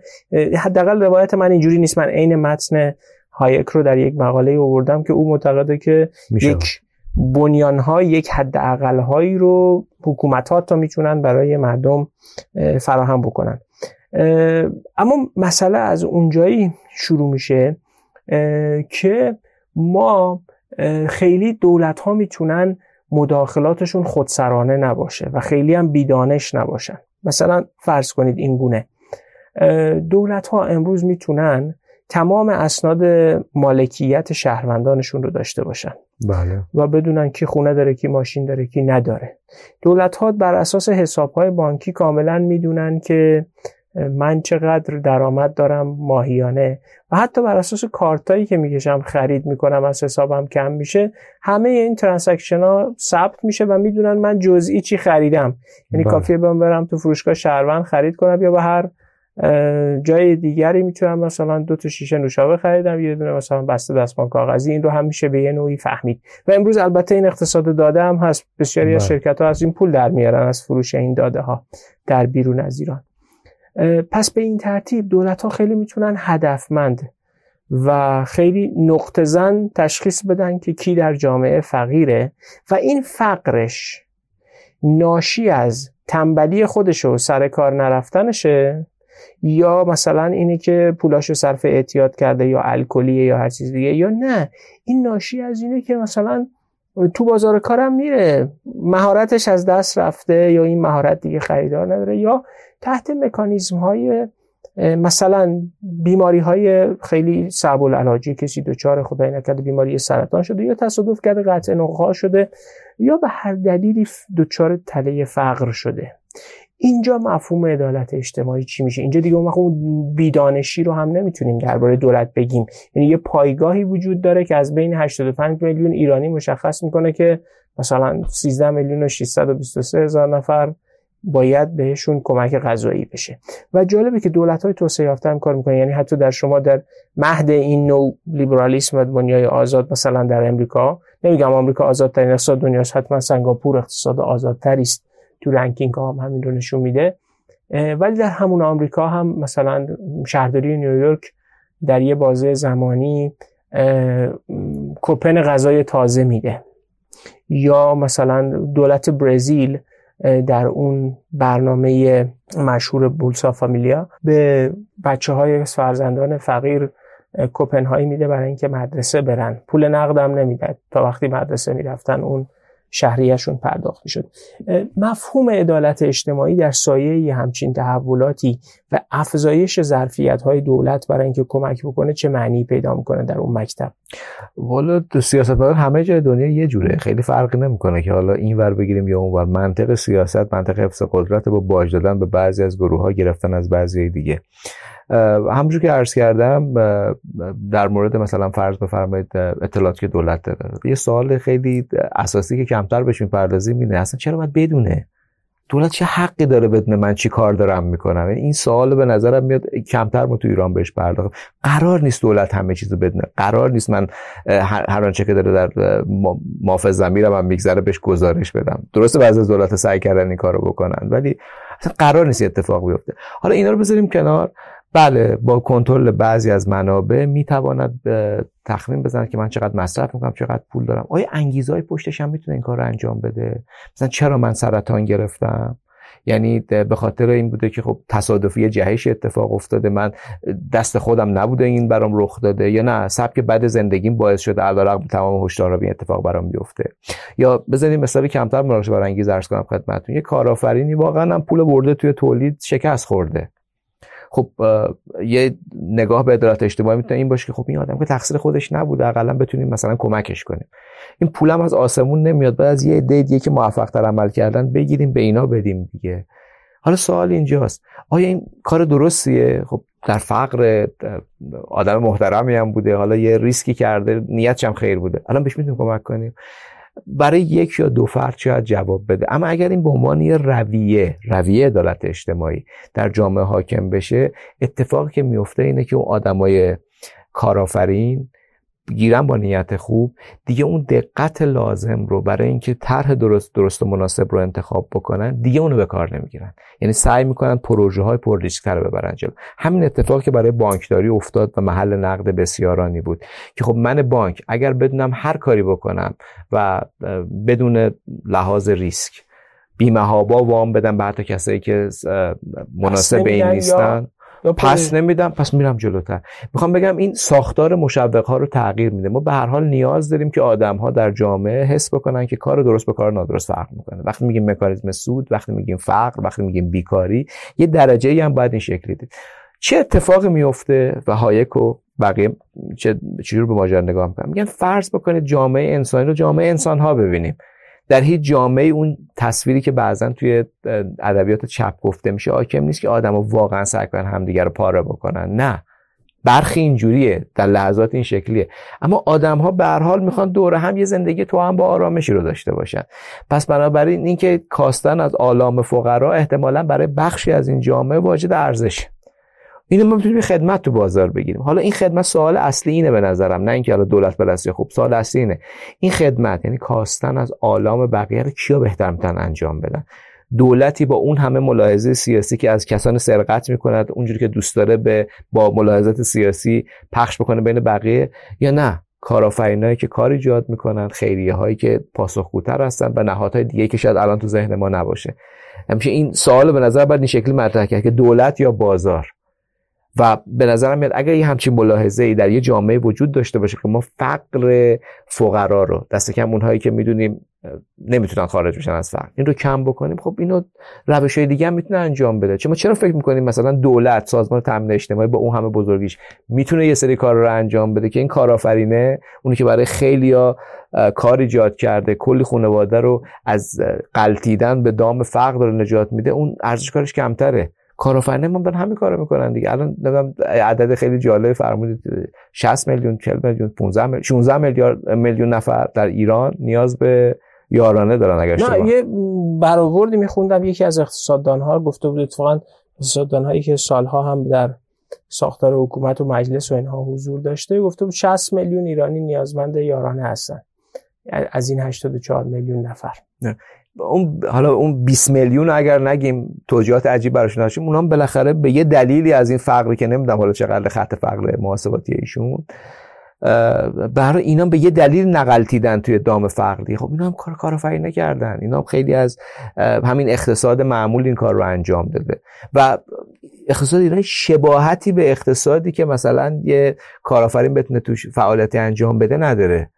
ما عملا داریم می‌بینیم این چنگ, چنگ دولت همه جا هست. یعنی شما بخواید در قیمت گذاری رد پاش رو می‌بینید در قوانین مقرراتی کار رو براتون سخت می‌کنه می‌بینیم. الان اخیرا این مالیاتی که من به نظرم میاد با تمام توضیحاتی که براش گفته میشه سرقت سازمان یافته است. داریم می‌بینیم با تورم مشخصا این مالیات رو میگین چون قیمت گذاری رو مردم و مخاطب ما کاملا آشناست. دولت از دفعه آقای دکتر نیلی فکر می‌کنم به شوخی گفته بود. حتی شوخی نبود جدیه. گفته بود از دمپایی تا مربا دولت قیمت گذاری می‌کنه. راست میگه چون در دمپایی و مربا هم به هر حال انرژی آب شکر سوخت اینا همه مصرف میشه و همه اینها مشمول قیمت گذاری هم. بنابراین به یه نوعی در همه محصولات به یه نوعی مکانیسم قیمت گذاری مداخله داره. بله. ولی این مسئله مالیات رو مشخصا میگین. به عنوان یه مصداقی از مداخله دولت که از جانب اتریشی ها و شخص شما محل نقده بله. یه عبارتی هست میگن که مالیات دزدی است در نگاه رادیکال اتریشی. و یه صحبت دیگه هم هست که میگن برای اداره در واقع امور جمعی باید یک پول پرداخت کرد. آدما در هر جامعه اموری دارن که حالا شاید به دلیل به دلیل اون ماهیت کالای عمومی و خیلی مسائل دیگه باید پولش رو پرداخت بکنن. یه امنیتی می‌خوان چیزش بله پلیس می‌خواد قوه قضاییه می‌خواد دادگاه می‌خواد. حالا چی کار باید کرد؟ خب برای اینها به نظر میاد کم و بیش در همه جای دنیا این هست که آدم ها با توافق همدیگه علل اصول اکثریتشون توافق بکنن حاضرن که یه پول رو پرداخت بکنن برای اینکه این حداقل ها مشروط برای اینکه عملکرد مناسب باشه. تعمین بشه. این به نظر میاد این در این حد رو همه میپذیرن. مالیات زمانی مشروعیت داره که اولا حداقلی باشه دوما مبتنی بر درجاتی از رضایت و نمایندگی. من بدونم پولمو دارم کجا میدم. دولتی که بزرگترین سرقت سازمان یافته رو با تورم های دو رقمی داره یه چند دهه انجام میده. دولت که عرض می‌کنم نظام پولی دولت داره این رو ایجاد می‌کنه دیگه. خب طبیعی است که این صلاحیت نداره اون پولی که باقی مونده است را هم بیاد بقیش رو از من بگیره. یا اصلا چه معنی داره جز خدماتی که معمول هست به صورت عمومی الان عرض کردم پول چیز دیگه رو از من بگیره؟ چه دلیلی وجود داره؟ خانه ای که من دارم سالهای سال دارم خودم استفاده می‌کنم. حالا به هر دلیل عددش از یه رقمی بالاتر رفته. بیاد یه اضافه ای از این بگیره. یا چیزای شبیه به میگم تو جایی که ما برای خدمت مشخص کالای مشخص از دولت چیزی رو نگیریم. اون موقع اون بحث عوارض و مالیات که این دو تا لحاظ فنی هم طبیعتا با هم فرق می‌کنن. کاملا بلا موضوع. اینکه حالا مثلا من بیام پول از شما بگیرم چون احساس می‌کنم یه عده دیگه بیشتر بهش نیاز دارن و هر جور خودم می‌دونم این رو تخصیص بدم این به نظرم میاد غیر عاقلانه ترین کاری که میشه انجام داد.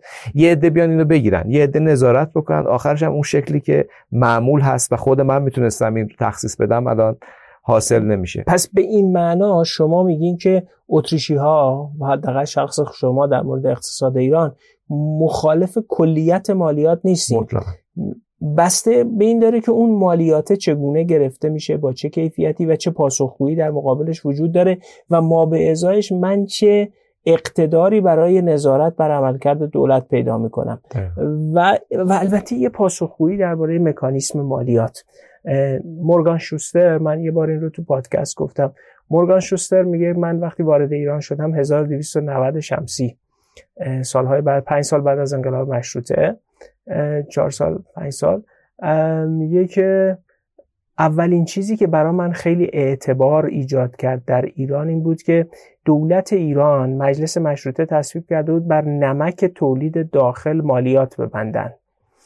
و نتیجه این شده بود که پیش خودشون حساب کرده بودن. عدد و دقیق یادم نیست ولی حدودش اینجوریه که مثلا فرض کنید 250 هزار تومن از محل این مالیات آیدی دولت ایران باشه. و در نهایت این دیویست مثلا فرض کنید سی هزار تومنش سی و پنج هزار تومنش هزینه اون مامورای مالیاتی می‌شد. یعنی بله. ما دیویست و سی و پنج هزار تومن مامور مالیاتی استخدام کرده بودن که دیویست و پنجاه هزار تومن مالیات نمک بگیرن.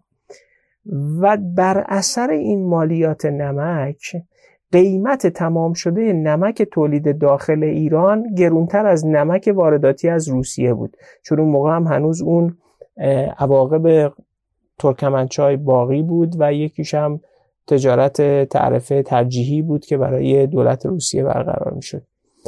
میگه خب این یک حجم عظیمی نارضایتی درست کرده بود در ایران. اولا تولید نمک داخلی نمیصرفید همه شده بودن وارداتچی نمک؟ بله. دو هر کی که می‌خواست تولید کنه گیر و پیچ مامورای مالیات نمک رو داشت. یک دستگاه بخور بخور و فسادی هم را افتاده بود بین این مامورای مالیاتی نمک. یه اولین چیزی که به من ارجاع کردن در مشروطه چی ها مجلس مشروطه به عنوان مشورت گفتن اینو چیکارش کنیم؟ گفتم چی لغوش کنید. و میگه لغو این مالیات یک سرمایه عظیم اجتماعی برا من به بار آورد که دکتر شوستر خلاصه مالیات نمک رو بله. لغو کرده. یعنی مسئله مالیات یک چیز مهمتر بس در این معنا لیبرالیسم اتریشی چون لیبرالیسم هم بله. شقوق مختلف داره لیبرالیسم اتریشی مخالف مالیات نیست مطلقا. ولی به شرط ها و شروط ها دقیقا. اولیش رضایت اولیش رضایته بله. و اگه بپرسن خب ممکنه یه کسی تحت هیچ شرایطی راضی نباشه چیکارش کنیم این براش جواب هست. مثلا یه آدم علل اصول رو در یه آدم متوسط رو می‌گیرن میشه براش جواب داد. چون برای همه کارا برای دموکراسی هم همین جوریه دیگه. نمیشه شما طرح باشید که همه باش موافق باشن. اما اگر یه آدم معمول علل اصول خدمتتون عرض بکنم عاقل معقول بخواد در واقع برای فلان خدمت مالیات بده. آیا می‌دهد یا نمی‌دهد؟ این یه تست این شکلی براش داریم. ارزم من بیشتر اینه میگم که این در مورد خود ایران می‌خوام عرض بکنم. بگم یه شهروند ایرانی کاملا می‌تونه سوال بپرسه. شما یه منبعی به نام نفت داشتید. متعلق به همه ما. و حالا سوال اینه که چقدر خوب این رو تونستید مدیریتش بکنید؟ چقدر تدبیر در هزینه کردش به خرج دادید که حالا انتظار داد پول بیشتری هم داشته باشید. و وانگهی این فکر کنم مضمونی بودش که آقای که قین نجات هم توی این مناظره قبلی هم بهش اشاره کردم به نظرم درسته. و الان به خاطر همین ماجرا ما طرحهایی داریم در دنیا که میگن ما پول نفت رو اتفاقا میایم مستقیم بین مردم تقسیم می‌کنیم بعد ازش مالیات می‌گیریم. طرح اویل تو کش در بعضی از جاها حتی اجرایی هم شد این یه طرف قضیه بعد میگیم خب اولا پس من به شدت تردید دارم که شما صلاحیت این رو داشته باشید. دوم هزینه‌ای که من از تو دارم می‌بینم دولت پرخرج اینه که هر چقدر از من مالیات بگیری از راه رفتن منم مالیات بگیری باز این جیبت پر نمیشه. سطل سوراخ رو مطلقا نمیشه با هر میزان آب پرش کرد. وقتی من می‌بینم که اسم اجازه نبریم ولی مثلا این این وزارت خونه این سازمان این آدما اینا صلاحیتی برای خدمت به عموم ندارن. یا اکثریتی از مردم راضی نیستن چرا انتظار دارید که پولی که با زحمت به دست آوردن رو تقدیم به شما بکنن که شما اون رو خرج حقوق این افراد بکنه. این کشوری که در فساد دولتی دست موقعی که ما میشنویم به شدت زبان زد هست. هر روز ما یه اخبار جدید ازش میشنویم. خب طبیعی است که آدم ها اعتماد نکنن که پولی که با همه زحمت به دست اومده رو تقدیم بکنند به ممیز مالیات. بماند که تو این فضا با توجه به پیچیدگی امر اقتصادی امکان فساد هم بسیار است دیگه. وقتی شما قانون بد می‌ذارید مفهومش این نیست که آدما گوش میدن با قانون بد. مفهوم اینه که راههای برای دور زدنش پیدا می‌کنن. و الان این اتفاق هم متاسفانه میفته اوکی جامعه باید خرج امور عمومیش رو بدهد اما من مطمئن نیستم که شما امور عمومی من رو خوب انجام می‌دید. و حق دارم پرداخت نکنم. و معتقدی که اگر یک دولتی وجود داشته باشه که این امور عمومی رو با یک کیفیت خوبی اداره بکنه اون مفهوم رضایت رخ میده. یعنی رضا تجربه سایر کشورها هم همین رو نشون میده. درسته همه جای دنیا کسانی هستن که زیر بار مالیات فرار نه. می‌کنن. اما حتی تو همون تجربه اسکاندیناوی هم که دولت ها مالیات های سنگینی می‌گیرن و خیلی رقم های بالایی می‌گیرن ولی چون خدمات خوبی میدن ولی چون در حد ممکن یعنی در حد بالاخره جز شفافترین کشورهای جهان هستن و در مقابل ملت هاشون پاسخگو هستن. نرخ وصول مالیاتشون هم خیلی زیاده. روسستاین این کتاب دامهای اجتماعی و مسئله اعتماد رو با همین شروع می‌کنه. میگه این همکار روسی مزن پرسید واقعا تو کشور شما مثلا 94 5 درصد مردم مالیات میدن؟ میگه گفتم آره میدن. و میگه سوال این کتاب از اینجا شروع شد که پس چگونه است که مردم اسکاندیناوی مالیات میدن؟ چون ما به ازاش یک دولت پاسخگو شروع بله. و این حتی یه سابقه تاریخی هم داره. به جنگ استقلال امریکا در مقابل انگلستان به روایت های مختلفی بخشش همین بود. یعنی آمریکایی‌ها می‌گفتن اگه ملکه قراره بر مستعمره آمریکا حاکمیت داشته باشه ما به ازاش ما باید در مجلس قانونگذاری نماینده داشته باشیم. نمیشه که یک گروهی در لندن بشینن برای یک مستعمره ای که از کشور اصلی خیلی بزرگتره. یعنی آمریکا ده ها برابر مساحت و قدرت حالا اون موقع قدرت نه ولی به لحاظ مساحت بزرگتر از انگلستان بود. یعنی پس در مکتب اتریشی ها نمایندگی و نظارت و پاسخگویی در مقابل مالیات تعریف میشه. نه نبودن اساس مالیات. بله بله. اصلا آدم ها می‌تونن در جامعه فرضی آدم ها می‌تونن این شکلی به ماجرا نگاه کنن که من اصلا دوست دارم 70 درصد از مالیاتم برای امور عمومی خرج بکنم. در جوامع کوچیک مثل اسکاندیناوی که اتفاقا به نظرم خیلی بد فهمیده شده در همه جای دنیا به ویژه در ایران خودمون این قضیه خود راحتتر رخ میده. وقتی شما از 25 میلیون کل اون کشورهای نوردیک مثلا صحبت می‌کنید خیلی جمعیت کمه و خیلی هم همگنن هم نژادن خیلی بحث مهاجرین به اون زمانی که جدی نشده بود می‌شد با هم کنار بیان. اما به محض اینکه جامعه پیچیده شد دیگه این نگاه های خیلی حمایتی هم اونقدر جواب نمیده. شما در مورد امریکا با 300 میلیون جمعیت نمی‌تونید به این راحتی که مثلا برای چه می‌دونم فلان داری صحبت می‌کنید اونجا صحبت بکنید. آدم پیچیده تر از اینا که به یه همچین اجماعی برسن. یا در مورد ایران خلیج فارس تا خزر با اون همه تنوع همه قومیت یه شکل دیگه باید رفت. باید حداقلی تر برخورد کرد. چیزی که من فکر می‌کنم در اون مالیات باید لحاظش کرد چون مالیات رو من از یک منظر عرض کردم خدمتتون که یه خود پذیرفتنیه. مالیات که برای خدمات یعنی جنس عوارض داره. برای خدمات گفته میشه می‌تونه هر فرد رو هدف قرار بده یا برای امور عمومی که جنسش به مالیات هست. اما ما موارد مالیاتی دیگه هم داریم دیگه. سین تکس داریم. که مثلا مردم کالاهای زیان آور مصرف نکنن در مورد سیگار و مشروبات الکلی و غیره. خدمت رو کنم اون جنس باز توضیحی داریم. در مورد اونا نه نقده خیلی جدی وجود داره. به همون ترتیب که اشاره کردید کلی آدم می‌ذاریم مالیات رو بگیرن تولید ثروت بیشتر رو محدود بکنن. این وسط کلی خورده میشه. بعد تازه وقتی می‌خواد توضیح بشه باز با توجه به اون جهل نسبی که همه آدم از جمله دولتی ها دارن به شکل بد با نیات سیاسی توضیح میشه. خب اینا رو نقده کاملا جدی وجود داره. اما مالیات به مفهوم هزینه اداره امور عمومی به شکل حداقلی مشروط به رضایت حتما شدنیه.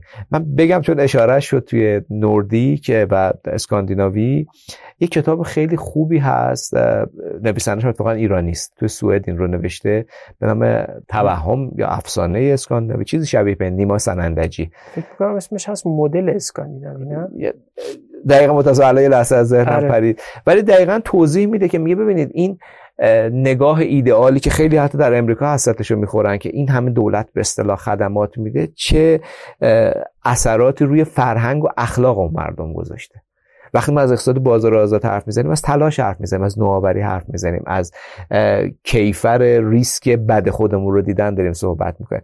ولی جامعه ای که دولت رفاه درش میاد میگن باید مراقب بود که در دراز مدت حتی در جای مثل اسکاندیناوی با تمام اون شفافیت ها احتمال اثرات بعدش رو می‌ذاره. اینا تازه حرفای اسکاندیناوی من اجازه می‌خوام در اینجا و اکنون ایران حرف بزنم. که جامعه ما در مقابل دولت واقعا بیپناه مونده. ما یه ارزش داریم آزادی باید تا سرحد مرگ ازش دفاع بکنیم. و وقتی به درجاتی از توسعه یافته به درجاتی از رشد رسیدیم که بشه این کشور رو نزدیک به متوسط توانایی مردمش دونش اون موقع تازه میشه در مورد حالا تفندانهای مثل از این بگیریم به اون بدیم یا فرض بفرمایید دولت رفاه و دفاع کرد. الان ما در فضایی هستیم که به سبکی که عجم اغلو رابینسون می‌گفتن توی اون کتاب دالان باریک یه لویاتان خودسر یا چیزی شبیه به این رو استفاده می‌کردن. اونجا سه قسمت دارن دیگه لویاتان قایب لویاتان مقید و خودسر یا چیز شبیه به این آره یه چیز حالا جالبه من پادکستش هم ساختم الان یادم نمیاد. به ذهن الان نمیاد. یه هیولای عجیب و غریبی داریم که هر کاری دلش بخواد داره انجام میده و از مردم جامعه با در مقابل این هیولا دفاع کرد. نمی‌خوام حرفای خیلی رادیکال بزنیم که آره به کل همه چیز بد از دفاع ملی رو. چون هر چقدر از وضعیت موجود فاصله بگیره غیر قابل دفاع میشه به سیاسی. اما به نظرم میاد این سوء زن حد اکثری به دولت و این دولت رو حتما حتما باید به عنوان یه امر اخلاقی نمیگم سیاسی حتی اون امر اخلاقی هم برد جلو. چون تجربه نشون میده که اون آرایشی که برای سیاست های دولتی میشه می‌تونه چه بلایی به سر همین مردم بیاره که در ظاهر براش کف می‌زنن.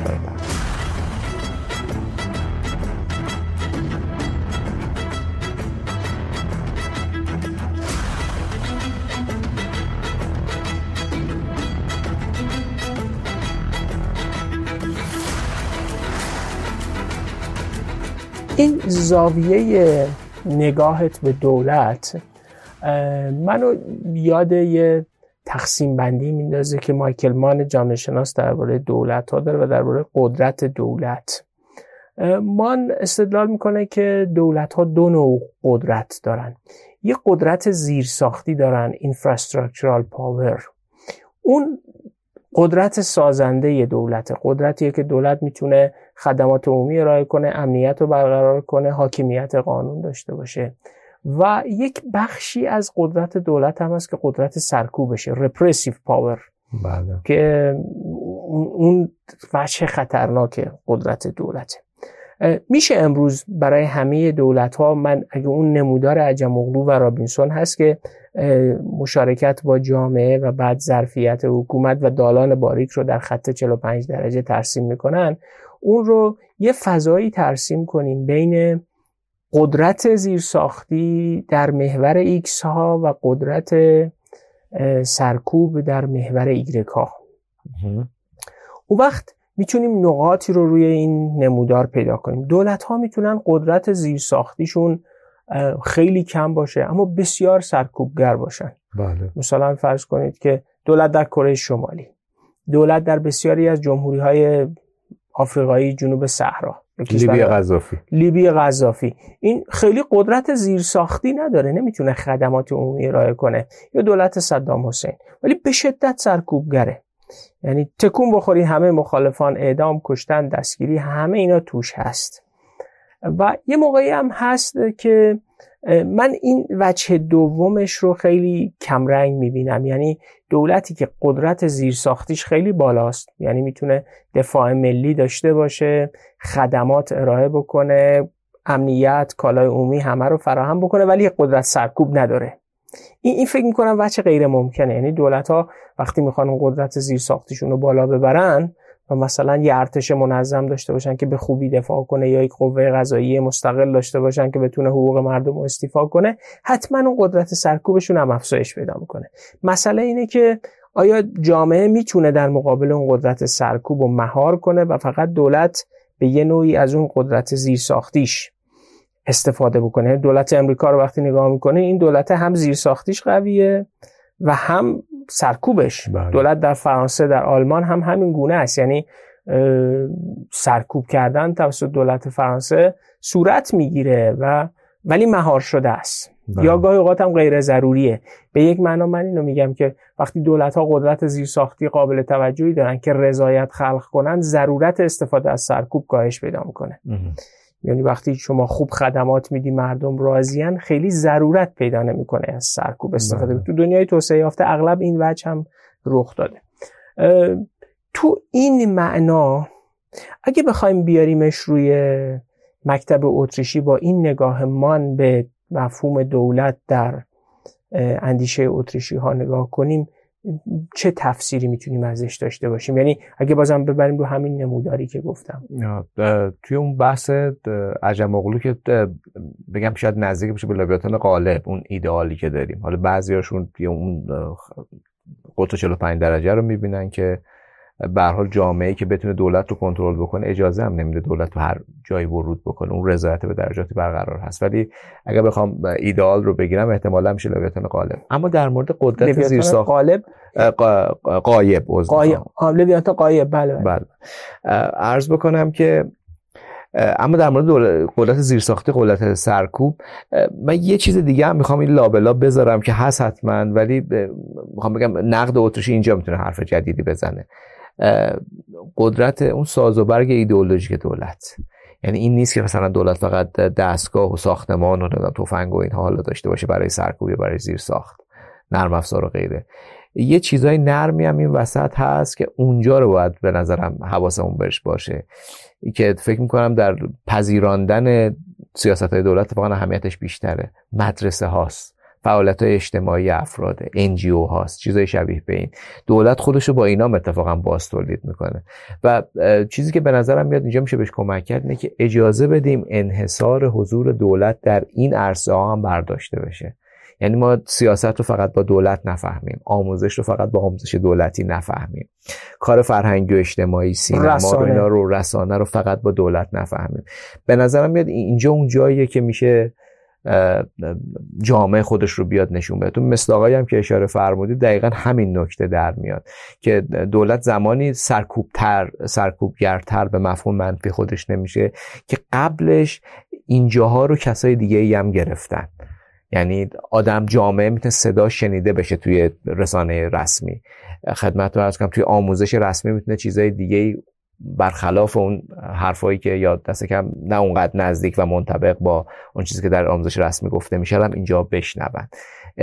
اجازه داده میشه که رد و بدل کردن آزاد اطلاعات بیرون از کانال های رسمی دولت هم انجام بشه و بهونه امنیت سرکوبش نکنن این, این به نظرم اون قدرت اون ساز و برگ ایدئولوژیکه اون رو در واقع باید یعنی میگیم که توازن بین قدرت زیرساختی و قدرت سرکوب دولت رو می‌تونن این نیروها فراهم کنن. نیروهایی بیرون از دولت که مثلا در چارچوب آموزش غیر دولتی عمل می‌کنن رسانه غیر دولتی عمل می‌کنن انجیو غیر دولتی عمل می‌کنن و بنابراین یه فضایی فراهم می‌کنن برای اینکه دولت نتونه هژمونیک بشه. یه تفوق خیلی جدی رو بر همه عرصه های اجتماعی و سیاسی جد. اتفاقا من فکر کنم استدلال اتریشی ها منهای اون وچه اقتصادیش از یه جهت دیگه هم اهمیت داره و قابل توجهه. و اون اینه که دولت ها وقتی در اقتصاد مداخله می‌کنن فقط به اقتصاد اکتفا نمی‌کنن. یعنی اشتهای دولت برای مداخله ته نداره. دقیقا. و بنابراین وقتی اقتصاد رو گرفت بعد جامعه هم می‌خواد بعد سیاست هم می‌خواد بعد فرهنگ رو هم می‌خواد. و توتالیتاریسم به همین معنا بروز می‌کنه یعنی اون چیزی که آرنت دربارهش حرف می‌زد و دیگرانی و بلخص فرانکفورتی ها درباره توتالیتاریسم می‌گفتن حاصل یک مداخله و ساینداختن سنگین دولت بر همه عرصه ها یعنی هم فرهنگ. در خردترین اجزایش. و مثلا موضوع راه بردگی هایک همین هست و اینو در مورد انگلستان داره میگه. میگه مراقب باشین دولت حالا الان داره میاد از شما مالیات می‌گیره حق مالکیت یه مقدار نقض می‌کنه. اما اگه مواظب نباشیم خیلی فاصله با سرکوبگرترین دولت کمونیستی اون دوران نیست. توضیحی که میده و مثلا بروز فاشیسم رو شرح میده دقیقا از همین منطقه. میگه ابتدای کار همینه که اول میاد به بهانه بحران ورود می‌کنه. یواش یواش همه اینا رو که بعد می‌بینه جواب نمیده چون دولت در اجرای همه سیاستش ناموفقه. پس میگه بذار برم یه حوزه دیگرم بگیرم یه زمین دیگرم بگیرم. جامعه اینجوری میشه که حتی به خانواده شما هم وارد میشن و به اتاق خوابتون هم سر می‌کشه سرک می‌کشن والا اتفاقا توی نگاه اقتصاد اتریشی خانواده اهمیت خیلی جالبی داره. یا مالکیت به خاطر چی اهمیت داره؟ به خاطر اینکه فضایی است که جلوی جباریت دولت رو می‌گیره. و وقتی بعضی گفته میشه که توی مثلا اسکاندیناوی از همون ابتدای بچگی دولت میاد بچه رو تحویل می‌گیره. حالا این افسانه وجود داره نمی‌دونم چقدر صحت داره. دولت رو تحویل می‌گیره و شما مجانی مجانی هم ذهن آدم رو خیلی تکون میده. میرید تا دبیرستان درستون می‌خونه میگم اوکی حالا یه خوبی شاید داشته باشه. اما حواست باشه که داره یه نهاد ضد تمامیت خواهی به خانواده رو از بین می‌بره. خانواده علل اصول نگران بچهش است و می‌خواد که به شکلی که براش فکر می‌کنه مناسبه برسه و احتمالا بیشتر از اون بروکرات دولتی هم نگران این بچه است پس حواستون باشه اگر این قدرت هم ازش گرفتیم و دولت اومد توی خانواده اونجا هم باید یه خورده امکان اینها رو دید. من خلاصه بخوام بکنم ارزم رو نسبت به این ماجرا اینه که اقتصاد یه بینش داشته باشه به نظرم برای الان ایران این رو مفیدش می‌کنه. یعنی همین یه بینش رو داشته باشه که قطعا بیشتر هست. که به دولت حد اکثر بدگمانی رو داشته باشه. به تک تک کارهایی که حتی با نیت خیلی جمعی انجام میده. چون به نظرم میاد دوست این رو مطرح می‌کنم. می‌گفت فکر کنم کسی بهتر از این اتریشی های کارهای دولت رو نشناخته دولت رو نشناخته سیاست دموکراسی رو نشناخته. دموکراسی وقتی میگیم این نیست که از همه مردم نظر سنجی می‌کنن یه چیز ایدئال همه درست می‌کنن. نه بازی گروه های سازمان یافته است. اقلیت هایی که سازماندهی خوبی دارن می‌تونن خودشون رو تحمیل بکنن به بقیه. و اتفاقا اینجا باید خطر کرد و ایستاد که دولت هر کاری نتونه بکنه. هر جایی نتونه مالیات ببنده.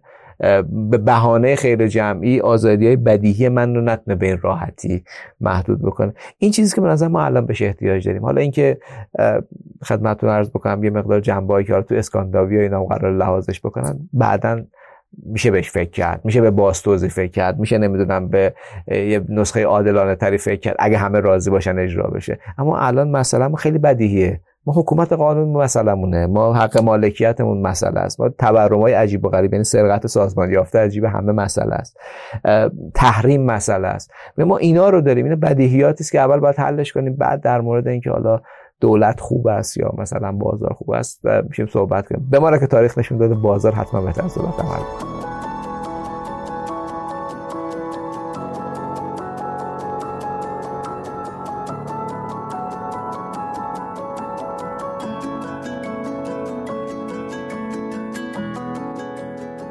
اگه بخوام جمع بکنم می‌تونیم این چند اصل رو به عنوان نگاه اتریشی به حالا منهای جزئیاتی که حتی بین آدمایی مثل میزس های راتبارد و بقیه هم خودشون یک تمایزاتی با هم دارن می‌تونیم جزئیات اون کلیات رو این گونه صورت بندی بکنیم. یک اولویت اراده آزاد شهروندان بر اراده دولت. این اصل اوله. که در بنیان لیبرالیسم کلاسیک هم همین وجود داره. یعنی هر روایتی از لیبرالیسم رو که مطرح بکنیم این اولویت آزادی بر عدالت رو میشه توش دید. نکته دوم اینه که به لحاظ نگرشی به دولت بدگمان باشید. هر دولتی در هر نقطه از جهان در هر با هر ویژگی هایی بهش سوءظن داشته باشید و تحت نظارتش داشته باشید. این آموزه خیلی دست منتقدان رو باز می‌ذاره چون همواره بالاخص در ایران شما وقتی نقد دولت می‌کنی یه عده بهتون میگن که شما هیچ نقطه مثبتی در دولت نمی‌بینین. من همیشه پاسخ همین بوده اگه دولت ها نقطه مثبتی دارن وظیفهشونه و ما حق داریم که فراترش رو مطالبه بکنیم و بگیم که اون که وظیفتونه. بلنگو هم دارن برای گفتن. بلنگو هم به اندازه کافی خودت داری برای گفتن برای ضرورتی نداره من بگم. و اگه گفتم بهت برای اینکه تشویقت کنم بیشتر انجام بدی. خیلی فضیلتی نیست در اینکه شما بگی من یه نقطه مثبت دارم. پس اصل دوم میشه به دولت ها سوء زن داشته باشین و بدگمان به همه دولت ها فرقی نمی‌کنه. دولت امریکا یا دولت در ایران یا هر جای دیگری نگاه بکنید. اصل سوم این هست که دولت ها نباید حقوق اساسی رو از جمله مالکیت رو زیر پا بگذارن و به بحانه های مختلف از جمله عدالت اجتماعی اون رو مختوش بکنن. نگاه چهارم شما می‌تونه این باشه که حتی در اون عرصه هایی که مدعی عدالت هم هستند ها اونهایی که هوش هایی دارن اونهایی که قابلیت هایی دارن برای اینکه کارآفرینی بکنن می‌تونن بهتر از دولت ها عمل بکنن. و اصل آخری که میشه باهاش مواجه شد اینه که لیبرالیسم به معنای اتریشی مخالف کلیت دولت یا جمع شدن دولت یا بیرون شدن دولت از همه عرصه ها نیست. یک عرصه های حداقلی از جمله حاکم کردن قانون امنیت برقراری امنیت و حتی آموزش و سلامت هم در یه حدودی به شرط ها به شروط ها به شرط پاسخگویی به شرط نظارت شهروندان بر فرایندها می‌تونه در چارچوب های دولت قرار بگیره. نکته ای داری به این بحث اضافه کنی؟ فقط جزو فرمایش دقیق شما رو برای این چند تا از خلاصه بکنم. که خطاب به دولت میشه گفت کاری با هم نداشته باش بذار زندگیمو بکنم. تو زندگی منو بهتر نمی‌کنی. تو زندگی منو بهتر نمی‌کنی. خیلی ممنون که این در این بحث شرکت کردی. امیدوارم که به برخی از سوالات پاسخ داده باشیم و یک بیشتر سوالاتی ایجاد کرده باشیم درباره نسبت دولت و جامعه.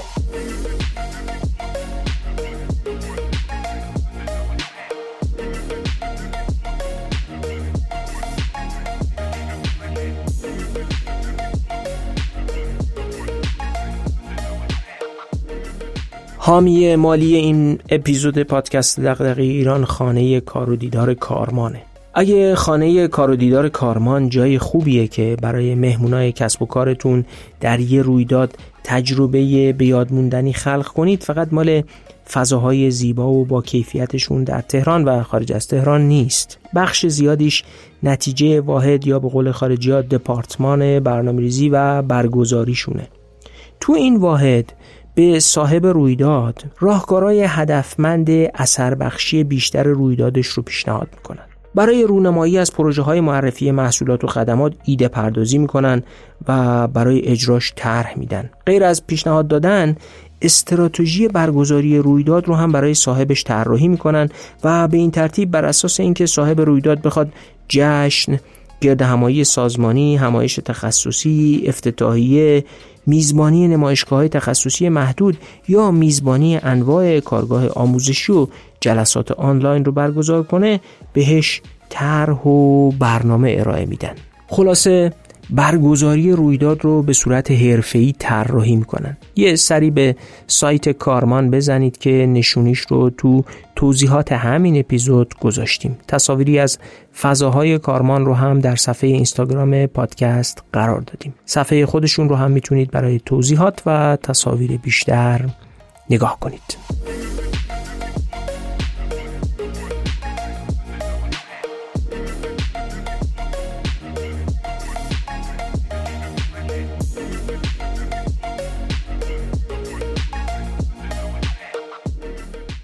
خیلی ممنون که این اپیزود رو با ما بودید و همراهی کردید. ممنون که با هر وسیله‌ای که می‌تونید ازمون حمایت می‌کنید. ممنون که انرژی می‌دید که با هم دغدغه ایران داشته باشیم. لطف می‌کنید اگر ایده هاتون رو برامون بنویسید. لطفا ما رو به دیگران معرفی کنید تا شنیده بشیم.